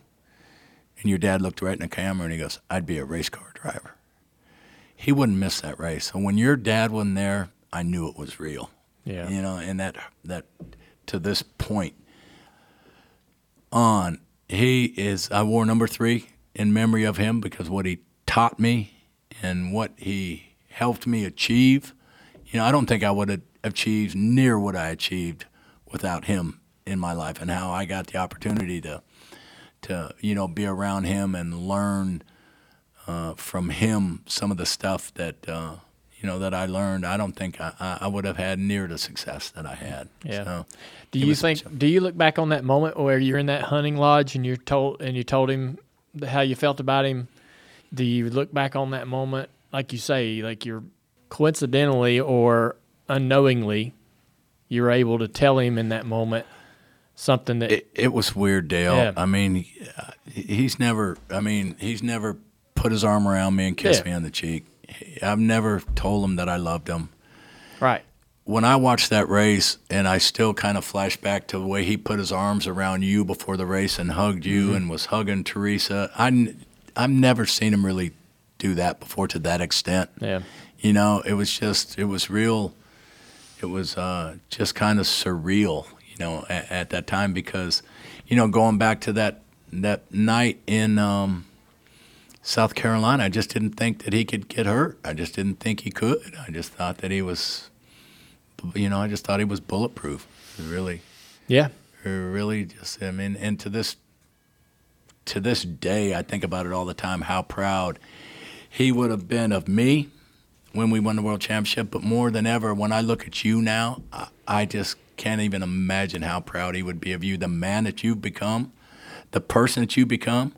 I mean, we talked about it earlier. You were so shy in the early days. You wouldn't even look at me. You wouldn't talk to me. Um, you know, it was just you were. It was hard to get any engagement out of you. And I mean, look at you now. Look at the man you've become, and look what you've accomplished, and everything that he ever wanted for you back in the day, you've become it. You know, and I just can't imagine how proud that he would be right now with his granddaughters and with uh, you know what you what you've accomplished and what you're doing in your life right now. Uh, I I just think that he would just be beaming. Yeah. Yeah. Man, I'm telling you, it's a treat for me to hear those things, especially from you. And it's hard to explain how nice this has been to Yeah. sit here and listen to, to your your comments and just listening to. I I knew y'all were friends, and and I knew that that meant a great deal to you, and I knew that he only had a couple people in his life Yep. like that, and uh, I regret that I hadn't connected with you more. That's fine. I mean, And- I knew you were busy. Well, and like I said, I wanted to tell you these stories, but there's another reason too, which is cool, if Okay. if I may. Yeah. All right. I wanted to show you some things. Mhm. Okay. I know how much you love vintage T-shirts. Yeah. And I don't know if you like vintage hats, but I brought you a vintage hat from back in the day, and you might have some of those, right? Yeah, that's awesome. You know how much your dad loved knives, Yes. right? Loved them. Every anytime that was uh, anytime anytime it was a ceremony or or gift giving event or an occasion, Dad's very favorite, mom, you know, gift was a knife. He, Yep. If he was giving you a knife, that was a sign of his appreciation, respect, friendship. It was, but he always made sure if you were his friend and he gave you a knife, you had to give him a penny. Really? Because if you didn't give him a penny, that was bad luck. I didn't know that. It was bad luck. So every knife that I ever got, I had to give him a penny. And if I didn't have a penny, I wouldn't take the knife until I went and got a penny. now, what he would do is he swore it was bad luck. He'd come up to competitors in the garage. And he'd say, "Hey, I got something for you." Drop a knife on their hand, uh, in their hand, and haul ass before they could get a penny. That's funny. I've got That's a great. I've great got story. these knives, and I brought them for you. These are Winston Cup seven-time championship Wow. knives, and I've got three of them that just been sitting, and they're really, they're just really cool. Pa- pass them over, Mike. And I wanted you to have these. You don't want them? I want you to have them. My goodness. So another little thing that I brought you. When your dad won the championship, the seventh championship, we were all in victory lane, right? Yeah. And we had these little sevens. We all held up for the seventh championship. And I brought you mine. Oh wow. There's I- What? I, don't know how many of those are out there. You're looking at them probably. Yeah, but I don't even know if they kept them. Right. Right? That's so That's cool. amazing. Yeah. So now I was with your dad when he won the 1993 Winston Cup champion, and there's the hat. How be dang. I was with your dad, of course, when he won the 1994 seven championship. Now, that hat, if you'll notice, is champagne show. Yeah, it is. It- Now, the cool thing about it is that here's your dad in Victory Lane. See him? yeah. There's me, right there. right? Yeah. Okay, so your dad sprayed the champagne, took a swig, handed it to me. I took a swig. I handed it back to him. He took another swig, and he handed it back to me. And he said, Ned, I want you to have this. He said, Don't give it to anybody. I want you to have it. Yeah. And I promised him I wouldn't to this day. And I want you to have this. Wow. That is the champagne bottle from his From the win. in the win in victory lane the Yeah. one and only one that was there Really? and i never wanted you know somebody said why don't you get him to sign it because that wouldn't make it as cool if I got him to sign it. It was just a gift from him to me, and because you know I was there to help him, Yeah. and I've been wanting to give you that for a long time. How about that? I'm I'm speechless, man. That's an amazing gift. Yeah. Amazing. But I'm glad that I had. this is cool. I'm glad I had the opportunity to come and, and share with you guys the relationship that I have with your dad and what he meant to me Yeah. because you know you kind of look back and I, I kind of there were times where I felt like I was stealing them from you a little bit you know yeah a little bit but you know I've kind of gotten over that a little bit because you know you look at the times and they they were just different Yeah. but He, you know, uh, I, I've got to know Kerry a little bit and love Kerry. Mm-hmm. Uh, you, you know, I've got to, of course Taylor and you and um, your sister. I'm just they're they're just all great people. And Kelley used to come to the games. I'd leave her tickets, and you know, it was just it was fun to be able to to to get to know the kids. And Randy and Danny, I you know I knew them. I knew your mom, your grandmama, and you know all these through him. It was just a cool. It was fun to be able to to meet these guys and to be a part of it. This has been incredible. I mean, you know, we've had we've had a lot of people that, that have touched Dad's life or been connected to him in many ways, but nothing like this before. I knew that when you were coming on here, we were going to hear some stories that we have never heard. A lot of times we hear stories that we've heard, but this is a new you know, their version or, or a new version of events, and Yeah. Uh, they clear up some details or some something like that. But it's awesome to hear new stories for the first time, and it's awesome to meet somebody that had such a genuine connection to Dad, the the person, the the real man, you know, the Yeah. real person. Yeah. Like I said, he didn't let many people into that that world, but he trusted you and. And you repaid him with an amazing friendship um, that I imagine he enjoyed immensely. We had fun. Yeah. We had fun. Um, it's been such a such a good time sitting here listening to you, man. Well, good. I'm, I'm glad I could do it. I've been wanting to do it for a long time. You know, I've been listening.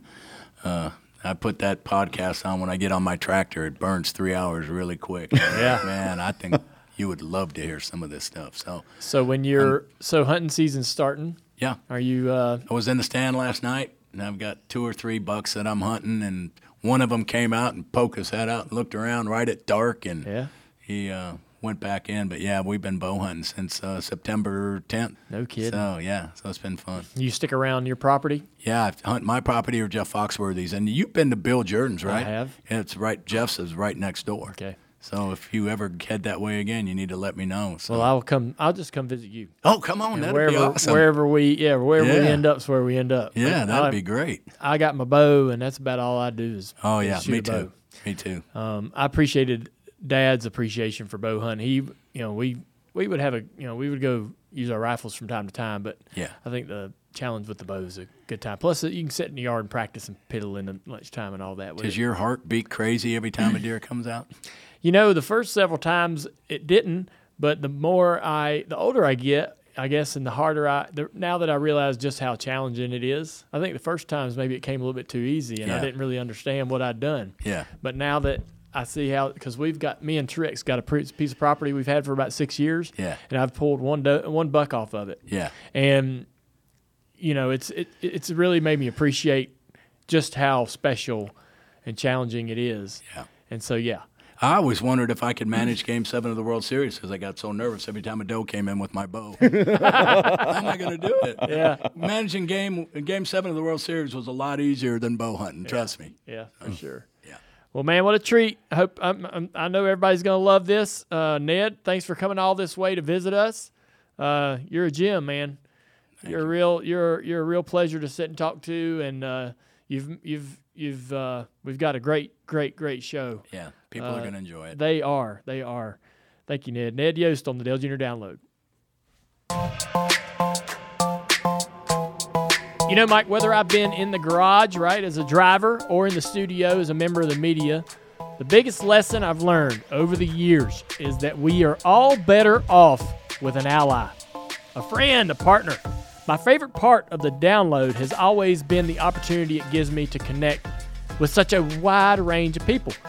They love racing as much as I do, and it means so much to me that when we leave the guest segment, I leave it with a feeling that I can call each and every guest on the download a true ally. Thank you, Ally, for your continued support of the show and the entire Dirty Mo Media team.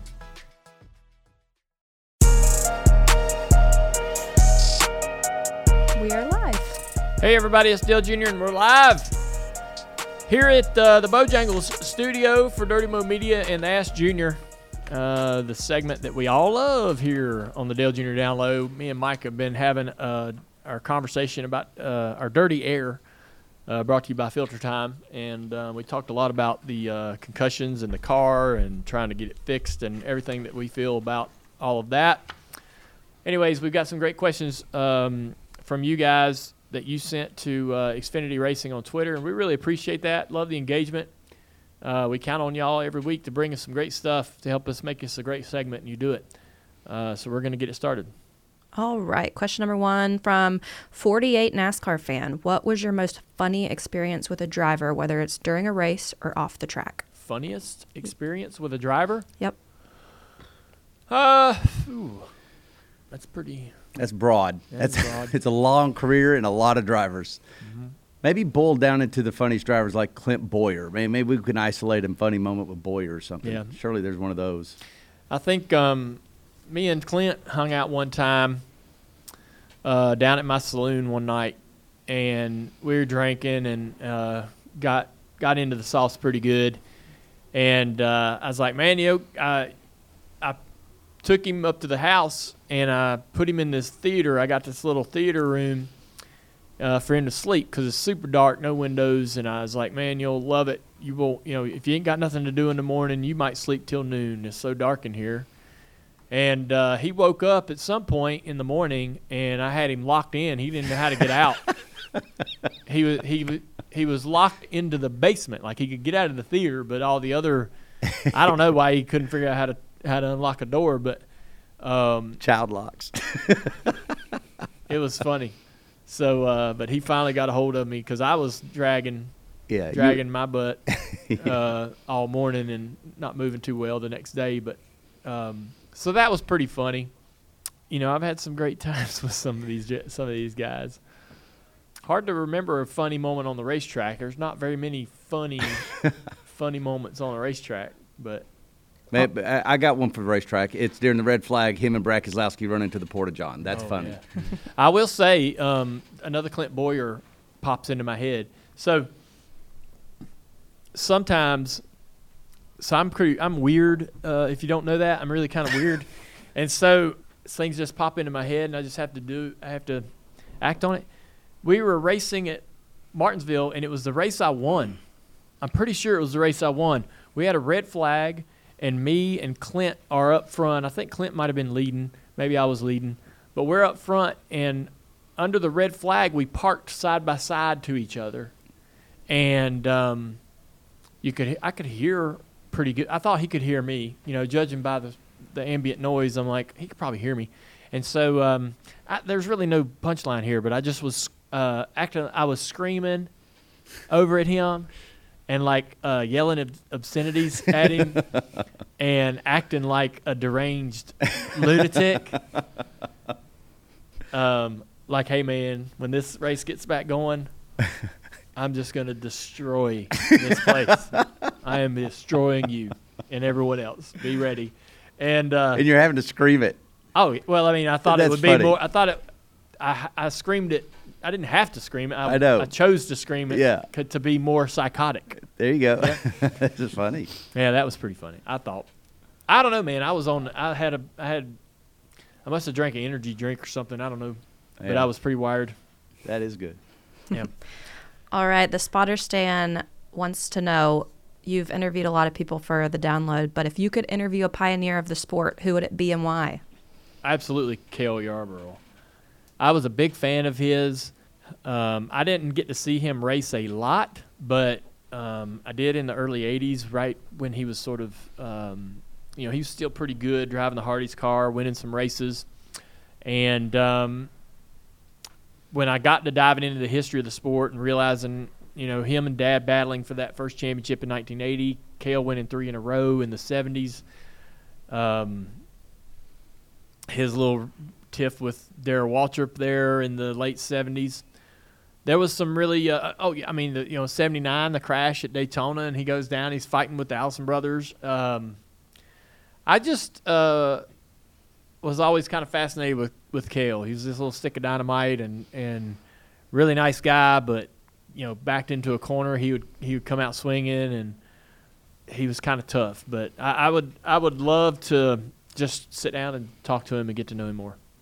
We're going to go to the chat. No Vega is wondering if you know why drivers are the only ones who receive the champ insignias on their fire suits. Crew chiefs play a big role in drivers' success, and they don't get a championship patch on their fire suits. Yeah. Oh, I'm sorry. I don't know what to tell you, man. I mean, get you. I don't know why you can't get your own damn patch and put it on there yourself, right? That's what we would do, right? Put it on there. Yeah. I mean, who's who's You uh, could buy a Daytona 500 ring. I'm sure you can g- buy a, a, a championship patch. Yeah. get a get get your uniform and get you a patch and put the damn patch on it. All right, and final one. Clint Allen is wondering if you're going to be doing any deer hunting this year. Oh yeah, yeah. Um, we have uh, I have one lined up. Let me see here. Yeah, I'm going to end of this month. As a matter of fact, um, I'm I'm looking forward to it. I don't get to deer hunt as much as I want, and uh, Trix goes quite a bit more than me. He was just hunting this week on our property. Me and Trix own some property together. Uh, we're going to go together uh, at the end of the month again, uh, and I might be able to get in there in January and February, but that's really not not that not that's not the best time to be going right now. Is when you need to go, but we're so busy and with kids and school and everything else, it's just been tough, you know. But I don't get to go as much as I want. I wish I could go probably two or three trips, but I only been getting one in each year for the last several years. All right, and that's it for today. All right, y'all. Hey, uh, we could just say that, man. If anybody's wondering, Hannah just wasn't able to be here Oh, today. yeah, so yeah, we, you know, if if they're wondering if uh, you know where she's at, it's just a week off, and then uh, to tend to whatever her primary jobs Yeah, are, and he's then just going to Oswego. Is that what it is? Yeah, for And some so- dirt car thing. Yeah. So Morgan they put street. dirt on uh, Oswego Speedway, right? I think so. Yeah. So And so, uh, hey, Oswego, if you're listening, we want to scan you for iRacing.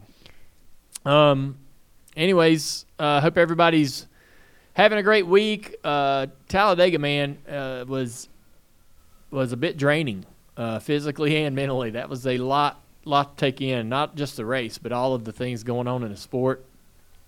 Um, plus the playoffs and the championships kind of winding down. Five races to go. The Rovals this weekend. I won't be working much till Sunday. I have a, a birthday party for my littlest, Mm. uh, which NBC is kind enough to let me um, let me be a part of. So I'll be missing everything going on the track on Saturday. But um, that's when you got great uh, a great employer to be able to allow you to take care of your family and be with them during the important times. But I'm looking forward to this race at the Roval. It should be pretty interesting, and hopefully Junior Motorsports has a good day on Saturday. And and uh, yeah, And good luck to Connor Daly, our uh, Speed That's Street right. host. He's going to be making his Cup debut in the uh, Money Team number 50. I believe it's number 50. Uh, but Tony Jr. is going to be that crew chief. We just want him to stay on the track and try to c- complete as many laps as he possibly can because I can only imagine the challenge of jumping in this car for the first time with barely any practice. Well, I think if anybody can do it, uh, it's definitely a guy like Connor. The independent rear suspension, transaxle, the car, the road course, um, the IndyCar IMSA type guys will be well suited for this car coming out of the gate as a rookie, never experiencing it before. Um, so I think that you know at least he's got to feel kind of good about that. It won't be completely foreign to him. I tell you, this past Speed Street episode where they had Chase Briscoe on the show, and it was just Connor and Chase talking, and and basically, if you ever just want to be a fly on the wall and listen to two drivers talk about an upcoming race and how to race it, that is a fantastic episode to listen to because Connor is literally asking questions on how to drive a race car and what to expect, and Chase Briscoe really gives some fantastic answers. He's like, "You're going to get knocked around, dude. You're, you just get ready. You're going to. They're not going to respect you." And he just gives him so many pointers about the mirror, about you know the uh, the uh, what do you call it, the digital Yeah. mirror or whatever that is. And um, so that Speed Street episode with Chase Briscoe, go listen to it if you haven't already. All right, everybody. Uh, appreciate you tuning in. Thanks for uh, all the great questions. Appreciate Xfinity for everything they do for us and do for the series uh, uh, and and the sport. And uh, you guys take it easy, man. Hope you hopefully you have a good week and see you at the racetrack.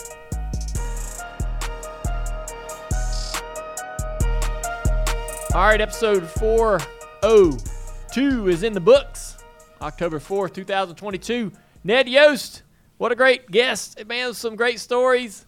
Listen, never can get enough of those Earnhardt stories, but what a superhuman being this guy is. Like, Yep. I mean, like total stud. Uh, really just enjoyed being around him. And let me also say, because I know you will not say this, but thank you for all the stuff you poured into the Dirty Air, because I think that you had a lot of important points that uh, that certainly taught us a lot, but also I think the sport needs to hear. So I appreciate that as well. Well, I kind of it's uncomfortable for me to talk about it because I'm not I, I, I don't come with a lot of answers, but I just know that uh, through my experiences, it's I, I do have some I, I do feel like that we we could get better, and and I know that NASCAR wants to get better. I know they do, uh, and and I'm eager for for for that improvement, uh, especially for uh, for the drivers uh, and the sports future, man. So, anyways, I mean, I'm not even done driving these race cars yet, That's right? right. So, I Yeah. mean, so it's uh, it's it's something very close to my close to me and close to my heart. But, anyways, uh, great show. Thanks, Ned, for for coming out here and sharing with us all of your experiences. And I hope everybody has a great week. It's uh, Roval this weekend. That's right. Yeah, I can't wait to to get up in that booth and get with my booth mates and and we've just got a few races left. I mean, we're grinding right through this playoffs uh, uh, system and it's a it's a load, man. We are under a lot of pressure and everybody is working hard, but it'll be it'll be here and gone before you know it. And uh, we'll be into the off season, no, not knowing what to do with ourselves. So, but well, might as well enjoy while it's happening, right, Mike? That's right, buddy. Uh, right. Have a good week, man. And thanks to everybody for listening. All right, we'll see you.